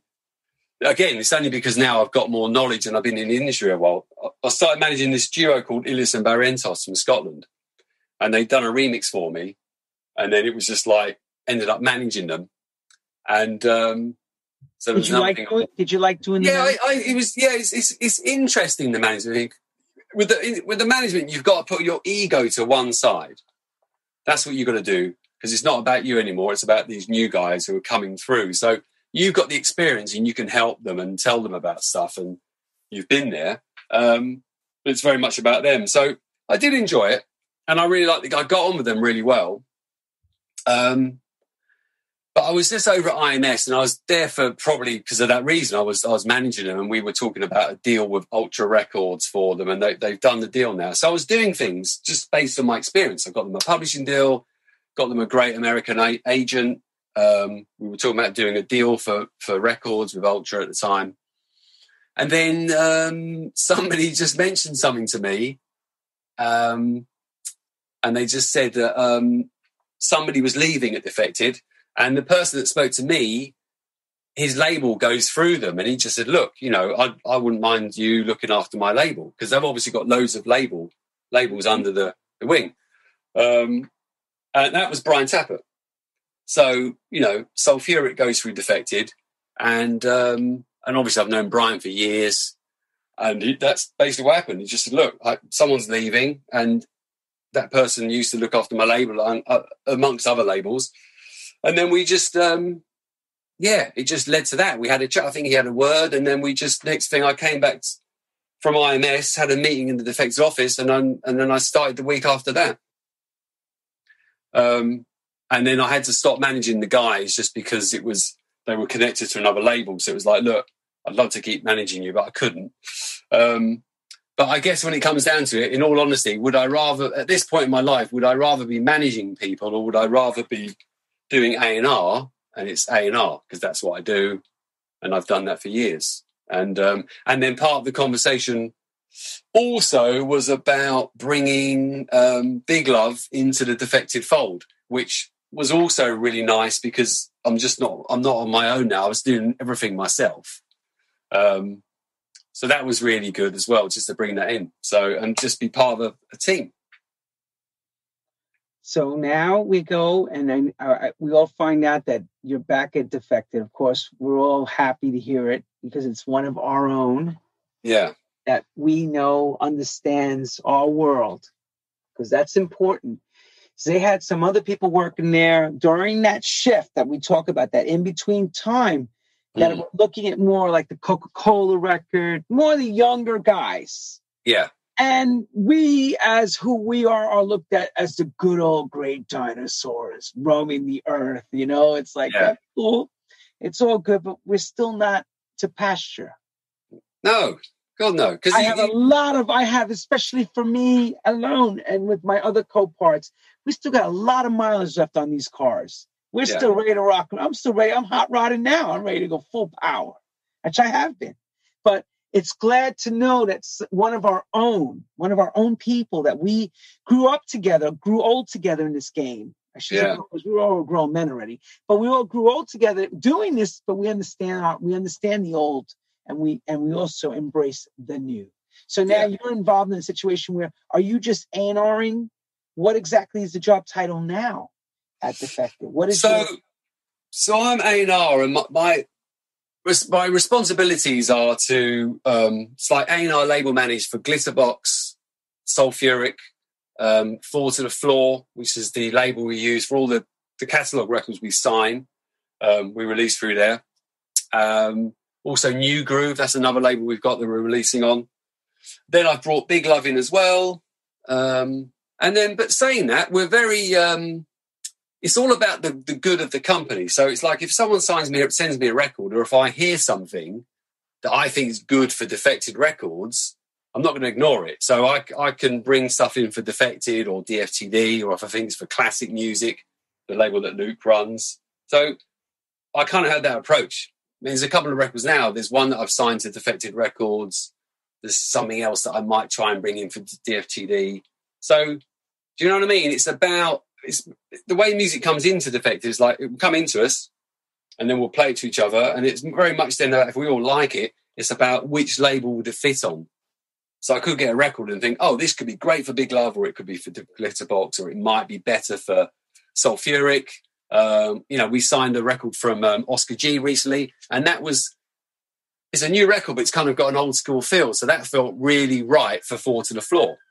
And we signed a record from Joe Von, which just sounded like it would work on New Groove, and we've got all the, I love New Groove and that whole label, and we've got the whole catalogue. We've not released anything new on that label, but this record by Joe Von, it's a 2-track EP. It just sounds perfect for New Groove, At the same time, we had another record we signed in Moscow G that was on DFTD or the Defected Records. So it's just about where it fits within the label group, So in the final decision-making, so people that understand this have never been able to get access to hearing you speak or someone from Defected. Yeah. When the record comes to pecking order, when a record comes to you, are you the final go-to to making that deal happen, or is it still has to be captained by the Simon Dunmore? In the end. Oh, I mean, look, ultimately, how's that Simon's at the top of this food chain. Ultimately, if he's not into the record, it's not going to get signed. No matter how much you love it? No, I think ultimately it's down to him. Unless it's like we can really prove that we should sign this record. But the one thing about Simon is he does know what he's talking about. That's the thing. I think that's why he's so good at what he does. He's got a really good nose, and he can also see where the music scene is, or where it's going, or what's happening, and try not to have too much of a knee-jerk reaction to what's going on in the marketplace, And there's not many people like that. There's been times when I've had my doubts. I kind of thought, God, where's house music going because of what's going on with EDM? But I think with him, it's very much about he's always believed in songs. And great songs will stand the test of time. So that's always the thing, isn't it? We always focus on vocal records. We'll put out some tech house tracks or some tracky bits, but it's very vocal driven. So, ultimately, he's got to be into the record. I mean, sometimes there might be things that I want to sign. Obviously, for me, the labels that I'm supposed to go out and kill for is Big Love, it's Sulfuric, it's Glitterbox, and the other labels. So I'll be really fighting the corner. But like I said, ultimately, and I might have a bit more sway with some of those labels, but ultimately, it's his call. It's his company. On another note, as an artist now, Seamus Haji, the artist, how important is social media to your day-to-day for people to understand what that's super like? Important, yeah. For my job... What's involved in your day-to-day with that? What do you... Yeah, it's... You're just checking it all the time because it's good from an A&R point of view because people are trying to message me to send me music in lots of different ways, whether it's Facebook or on Twitter or on Instagram or, is there any more? That's it really. Facebook, Twitter, Instagram. Do you make little videos for TikTok? I'm not on TikTok. Me neither. No. But, and it's also, I follow people because I'm interested in what some of these new up-and-coming people are doing. So it's a good way to keep informed. But yeah, it's really important. Then obviously promoting music on my label or the in-house labels is super important. So let's ask, let me delve a little deeper now. So if you were the major label, like I know a lot of the major labels are looking at more statistics artistically from statistic as far as the Facebook, not your personal page, more your artist page, Instagram followers. Is that really more important to you to signing a record, or is it based the music more important for you? Which one is it? So I'll be honest with you, right? If you had the choice, you have been honest. I love it. If you have the choice of two records, very similar in what they do, and you know what, how, you know what you think you're going to sell, and all the rest of it. And let's say they're two sort of new artists. They're cool records. They're not going to be, you know, hitting the charts that big, but they're cool records. But if one's got some action on social media and one hasn't, you'll go with the one who's got the action on social media. Just because there's a story, there's something to talk about. It might be their image. It might be the fact that they are DJing and they're recording it, or they're promoting their own club nights, or they just got something. They've got something going on to add to the story. Whereas if it's like a completely new name, this is the thing, is the difference. You know, Big Bang Theory, when I did God's Child as BBT, nobody knew who that was. It didn't matter. It was just a good record and people latched onto it. But that was because the way music industry was and the way it was when you came to promote music. But now with online, you've got to be online. So your presence must be there. You must have a good, strong presence. So when someone fresh is coming to you and they're presenting you a hot record, you want to make sure that they have all the social media statistics in the right places, correct? All the boxes. Yeah. Well, look, I'm just saying they don't have to, right? If it's like an amazing record, if it's hands down an amazing record, like I'm pretty sure when, I don't know, Fela Legrand did Put Your Hands Up for Detroit. I mean, I'd never heard of him. He might have been. Neither did I. I never heard of him either. He's a DJ in the Netherlands, right? So he might have had a bit of name over there, but none of us had heard of him. When that record was signed, that was like, you could just hear that was going to be a big record. And it was signed. So, But that was a transition where, say, you put a record on a Ministry of Sound, had the power to push the record all the way without an artistic label. But before that, it had been signed by an independent label. You know, Mark Brown, he signed it for CR2. That's right. By an unknown name, and then did the deal with Ministry. But I'm just saying that now, if we got a record it was amazing by an unknown person, we'd sign it. But it's just, if it's a record that's good record, it's not going to smash it, but it's decent. But it's just if you've got the choice between two records, because you can't sign every record. Sometimes you've got to go, look, we've got enough records lined up. We're not going to sign another record to that imprint unless it's really killer. So that's the thing. If it's okay, it could just be timing. Do you know what I mean? It's just when you approach a label, it's like, depends how much they've got on the schedule. Depends if they put out quite a few records already that sounded like that didn't perform that well, if the music scene's changing. So I'm just saying that I think if you're making music, it does help if you've got some online activity. That's what I'd say. Good. No, because it's the truth. You know, because you're in a very important job, dude. I don't give a shit what you tell me. You're in a very important job. You got to produce hit records from time to time. It's just the way we roll.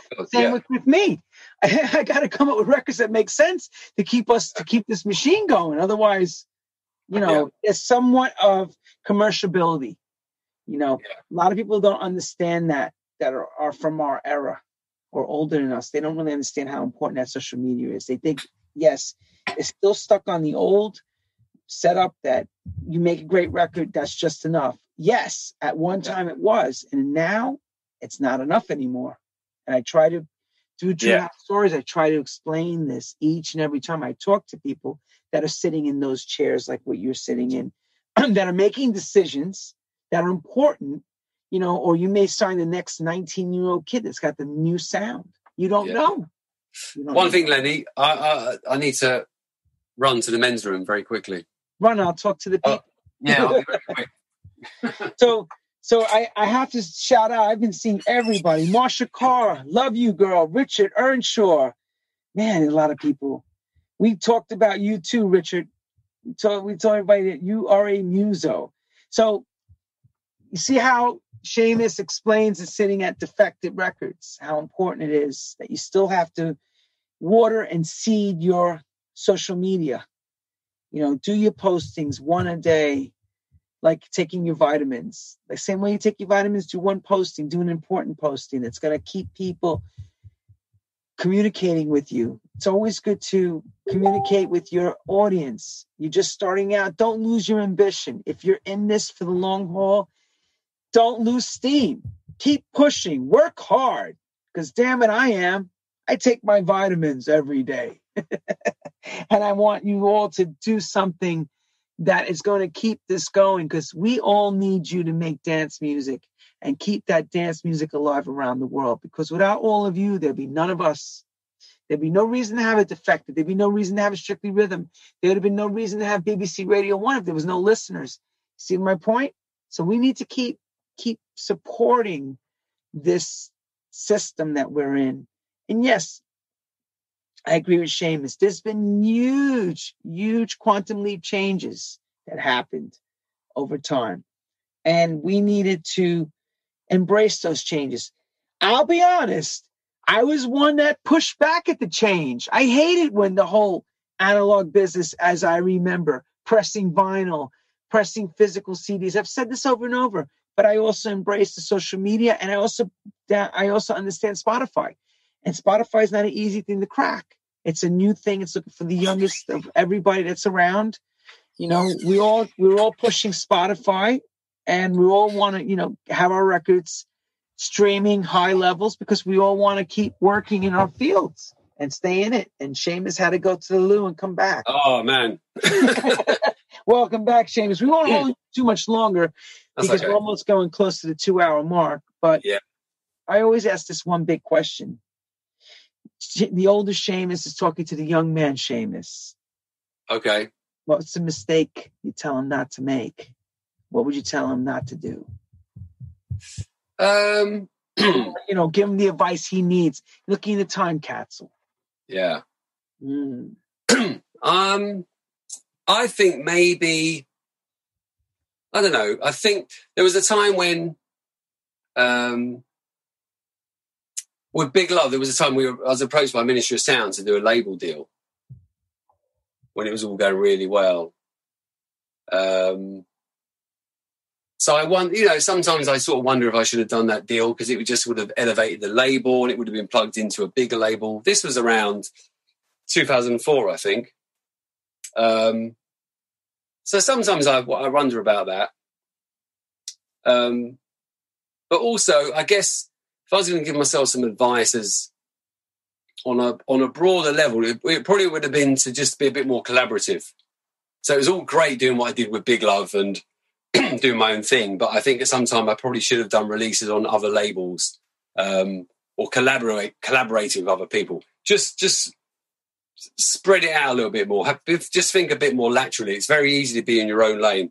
I think there's people today that do that. I can see people that set up their own label and they're doing their own thing, and they might have a certain amount of success, but I just think strength in numbers sometimes, and it's good to, you know, it's good to connect with other cliques and other communities and other labels or whatever, like just connecting with other people. And I think that's a good thing. Spread your wings a bit more. Amazing. Yeah. God damn, Seamus, you're the man, bro. But you know what? Here's the last, most and final question. You know, we know everything's on pause right now. So what is the plans when this thing turns around and we're allowed to come out and play? What is the plan of action that you're going to be doing as far as gigging, as far as the record label? What's coming up in front? I know we're all dreaming. Share a little bit of that. Where are we going? So, I mean, look, just talking from a personal point of view, you know, it's like, I mean, actually, I did get an email yesterday with a beef, you know, I got some dates for a beefer next year, and we're doing Fall to the Floor in room 2 at Eden on Friday. So the Defect is in the main room, and then we've got Fall to the Floor in the second room. which is obviously a bit more old school classic house, I guess. And that should have all been running this summer. So that's the first time I've actually had some dates come through, which is good. It's something to look forward to. And we've got Defected Croatia as well. But in amongst that, you know, on a personal level, I want to be making records again. I've just been stuck in this room for months. I couldn't get in the studio with vocalists. It's been really difficult. I've actually, one of the tracks I was working on, I've had to get the vocalists to record the vocals in their own studio and send it to me, which I don't really like doing. I like to be in the studio with the singer, right? But I just need to make music now and get stuff out. And also when I make records, especially the records I'm making, I did one on Big Love recently called A Better Place with Kathy Brown, you know, and making those records isn't cheap, you know, because I've got the vocalists to look after. I've got live musicians like brass, guitar, whatever, strings, all that stuff. So it costs money to make those records. And I've got records now that, you know, could be for Glitterbox, it could be for Big Love, but it all takes investment. And it's that time and investment where normally you'd get to go and do the dig, you get the gigs and you get the benefit of running off the back of that. But now it's more like making those records, but not even get to play them in the clubs. And I don't know when I'll be sort of DJing off the back of those records, but I think it's important if you make music to keep putting music out there. Obviously it's good to keep your profile up, but I think if you make music, that's what you do because you want to make music. And I'm got some other tracks, some other records I'm working on where hopefully I think Mike Dunn's going to work on one of them. So I'm just getting really busy now for me personally to make more music and invest in those records. So not just like throwaway records, just records that should stand the test of the time. You know, really good songs, really good music, working with creative, talented people, which is what I've always done, you know. And I think come next year, I mean, what we're doing as a label is that we can't really put out those records that just, we used to call them weekend records. Those records that we used to go in the record shop, you know, they'd sell in the record shop for one or two weekends because they were just club tracks. And we can't, as a company, really be throwing out loads of tracks like that because there are no clubs open. That's the problem. There's no club scene. There's no club scene. So what we're trying to do now is put out music that's got more longevity to it, that's probably more song-based. So the Billy Porter record, the Shapeshifters record, how's that been doing for the company? Oh, yeah, amazing. I mean, like, obviously his profile is going through the roof. And that was just bizarre because he just contacted us. He just said, I want to make a record on Glitterbox. Oh, really? Yeah, that's how it happened. He just approached us. He heard some stuff on the label and loved it. And, you know, he had a record deal years ago, I think with BMG or someone. He had he was doing R&B a long time ago.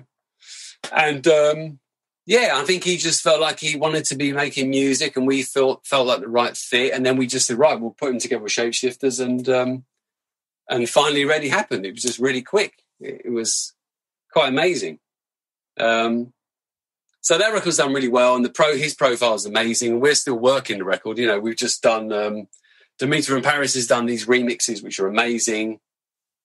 Adding his strings and we're doing vinyl on that as well. So we just noticed that what we've noticed as a company is where people aren't spending money going out clubbing, they're actually spending money on records and on merchandise. So now our sales when it comes to vinyl is just gone. It's just ridiculous. So we're doing more of that now. We're not even on certain releases. We're not doing CDs like certain albums. We're just doing vinyl. That's where the interest is. So we've just noticed the way the music model has changed with the way that we're doing stuff. So downloads are obviously selling less because there's less people DJing. Streaming has just gone ridiculous because everyone's streaming music and they're spending money on merchandise and and vinyl. And until we can be doing events again, which won't be until next year, we just got to focus on the music. Now, is that providing that? Because Spain said they will not open their big clubs until they have vaccination. Is this just per maybe question mark? Or is this we're just going on with the hopes of next year? Yeah, I think we just got to be in a really different place before the big events take place. I mean, obviously, if we do Defected Creation, you're talking about 5,000 people, you know. And do something like that without having some sort of control. Yeah, I think things have got to change a lot before then, but we're hopeful and optimistic about that. But, you know, that's one part of our company. One part of our company is events, the other part is music, and we're music-led first. So it all comes from the music. We wouldn't have events if it wasn't for the music. So we just need to focus on the music and put out stuff that's going to last. And, you know, like, for example, I signed an album from Miguel Mix, which is coming on Sulphuric Deep. And, we, you know, they've never done an album on Sulphuric before, but the music he's making, it is kind of, it's listening music. It's stuff that's going to stream. It's stuff that gets played in restaurants or bars. And right. It's luxury music. Yeah. So, you know, when I heard his album, I was like, right, it's amazing. Oh, and he's got... Done. Yeah, done. He's got some amazing... It's a no-brainer. So this is like the perfect time, because he's like, when I was talking to him about it a few months ago, he's like, you sure it's really laid back? I said, this is the perfect time for you to release that music, because there's no club scene. So we're kind of making records that work like that as well, especially certain new disco stuff that's a bit slower, like 115, 116 BPM. Again, it's that stuff that lends itself more to being listened to. You know, it's not just about the club. So, but we're not trying to put out overtly commercial poppy records. I mean, we do get stuff sent to us now by producers that normally make underground music, and they're making stuff that's really pretty commercial, and not the commercial that we would do. Not that we do stuff that's commercial, but I think people are trying to change the way they make music because of what's going on. Yeah, you know. Yeah, no, I know. Just, you know what, we just got to hope to pray that we can get this back soon, because the other question everybody's asking is, when this is over, who's coming back? You know, because the longer this goes, the harder it gets. The people have to, you know, I'm reading every day, and I know you see it too. People writing, musicians are leaving the field. There's a lot of different parts of our industry that the restaurant/entertainment field has been decimated due to the situation of COVID. So how long do you think people can stay waiting and hoping? They're taking different jobs, you know? That is difficult. I mean, people are going to be falling by the wayside, you know. There will be some casualties, And I think that people who are making music, I just think if you make music, if you're a producer, you have to just diversify now, which is what a lot of people probably should have done before, which is like, yeah, look, make those club records. Well, why not try and make records that will also stream well, that might have a little bit more commercial factor to them?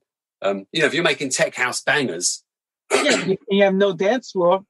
There's nothing going on, right? So you need to start thinking, do you want to make a living out of this? You might have to start diversifying, even if you set up another moniker or you produce for people, or, you know, you try and make music that's going to sync to get into the world of licensing and TV and that sort of thing. So, or, you know, there's people I know that are producing music that they also master for people, or they'll do some ghost production, or, you know, vocal production. Just like, if you're a person that makes music and can produce and you've got those skills, then obviously you can diversify. If you're a DJ that's got no studio skills and normally pays an engineer to make your records for you, it's a difficult time.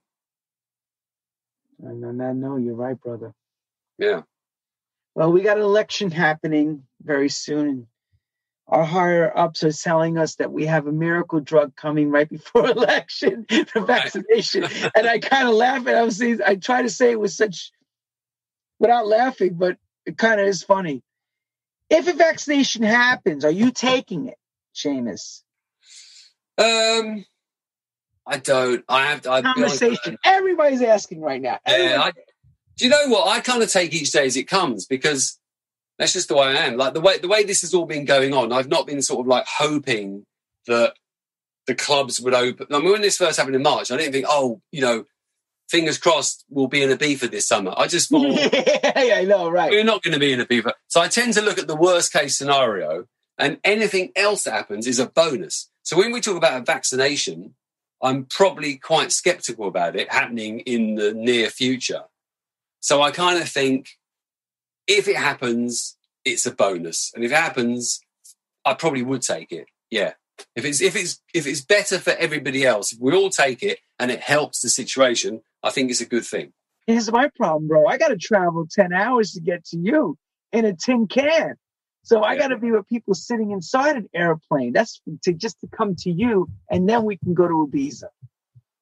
Yeah. I don't know what the hell to do. I don't know what to do. Yeah, exactly. I'm like, you really think I'm going to take in November? They're coming out with the first ones? Are you out of your mind? No, not November. Maybe wait. I'll have to wait to see. But we can only Godspeed and pray that this will turn around very quickly, because I need to, for all of us to be able to get through this, because we need this industry to go on and on and on. There's no way this is going to end here. It ain't going to end now. I invested too much, like you. We've all invested too much of our money, time, love, energy, sweat, blood, and tears for this thing to die. Yeah. I got more hit records left in me, God damn it. And I know you do too. There's no way. I can't thank you enough, Mr. Seamus Haji. You are a gentleman, a scholar. You are our road warrior. You taught us well. You picked up some great records in your time. You've done some amazing things. More than I even realized. And thank you for sharing all that. Thank you. My greatest accomplishment is my daughter. My greatest accomplishment is my daughter. I guess you would feel the same about children too. Oh, God, yeah. Your kids are your diamonds. I know that. Yeah. I know you've always been a great father. 100%. Are they following? Any of them following in your footsteps? That was the last question I had. Well, funnily enough, because I'm not that sort of person to force my kids. I always wanted them to find their own way. So, my oldest son is into music, but he was kind of into music, but also into film. Okay. I was like, okay, listen, maybe go the film way. So he's kind of gone into doing film studies and he's very much into politics. The younger son is very much into maths and he's a maths boffin. But my daughter, the oldest one, who's 28, I used to say to her years ago, like, listen, if you want to get into the music industry, I'm sure I could maybe introduce you to some people. Her mother's a DJ. Her father's a DJ. I know Marsha. Come on. Yeah. So she was like, no, I'm just doing my thing. And it was last year she said to me, oh, Dad, I want to get into the music industry. And that was because she just organically had got into reviewing albums and music. So she's very much into like rap, UK hip hop, grime and all that stuff. And she's just started doing these review programs on her own or with other people. And then she went on different channels on YouTube. So she's really into it. And I said, okay, go for it. And then she plugged away to try and get a job. And now she's marketing assistant at Warner Records in the UK. Yeah. So I'm super proud of her because she took her a long time to get that job. And she just got an award from the official charts in the UK for a number one album for marketing. There's an artist called Nines, and he's got the number one album. What's the number one album now? How many units or how many streams? I can't remember how many units, but the award she got, it's not like, I've got discs on my wall here, which we'll all have from sales, but this isn't sales based. This award she's got is the fact that it's just based on the fact that the album went to number one. I'm not sure on the figures. I'd have to research that. Okay. I'm super proud of her. But with all my kids, I want them to be happy and follow their own path, but it's just coincidental that she's finally got into that and she's at a good place. Music moguls we all created. It's going to keep on going and keep on. You're Seamus' daughter. Oh, wow. Yeah, she does look like me. I saw Simon's kid, Lewis. I was like, look at this. I remember when these kids, when his wife was pregnant. It's like, wow. Yeah. They're growing up. They're serving me a beer.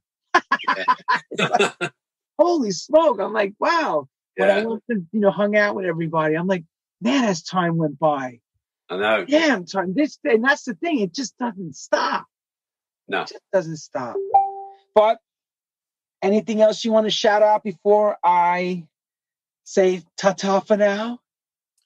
Because you covered a lot. You covered a lot, man. No, all I'll end up is I'll just start promoting records. Turn the camera to the discs. Let people see the discs. All right. Yeah, yeah. Show everyone. Well, that's some of them. That's the records, but what about the sales awards, the gold sales? And oh, they're up here. Show everybody. They're up. Can you see them? There's some of them. There's some of them. Soak it up, mate. Soak it up. Yeah. I mean, they're sort of like Roger Sanchez that went to number one, and there's... Another Chance, right? Another Chance record? Yeah, because we all worked on that record at the time. That was our first number one at Defected. Yeah. So, few discs on the wall. That's the wall of ego. Blood, ego. The wall of ego. It's brawn. It's strength. People are sending you hearts like crazy. I'm watching the hearts come up. Oh, that's good. So next week we got Mark Lower from France. We got Mark Lower from France. Yeah. We got some amazing, amazing talent coming on every Wednesday. Same place, for damn sake. It's at 7:00. I tell you all week, I am monotonous with this. I tell you all week, 7:00, tune in. Don't come at 8. You lose an hour and you got to come back and rerun the show. People come in late. Oh, I missed half of it. Shame on you. Seamus was important. You should have been there at 7:00. But again, Mark Lowe, I want to thank Seamus Haji. Good luck to him and his children. I'm glad to hear his daughter is marketing executive at Warner's. That's an amazing title to have. And Lord knows where that's going to go. You don't know. She could be someday chairman of the board. You never know. And our friends have gone from the record shop to become the MDs of some of these labels, as we all know. Yeah, yeah. Crazy. It's crazy. But okay, Mr. Seamus Haji, have a great night. And thank you again. And please keep us in the loop of all the new productions and remixes you're doing, because right here, I'm playing all over the radio, still rocking shows, simulcasting, and making sure I'm still playing the first most important job that I do is promote and promote good music. All right. I will send you some music. Thank you, Seamus. All right. I'm going to ask you for Miguel Miggs, because we want to get Miguel Miggs on here too. So I'm going to ask you for that. I'll have Karen ask you for that. Okay. He's a lovely chap. Yeah, man. Yes. Yeah, I would love to get him on. Thank you again. Have a great night, everyone. Thank you for tuning in. We'll see you all next week for Mark Lower. Take care. Good night.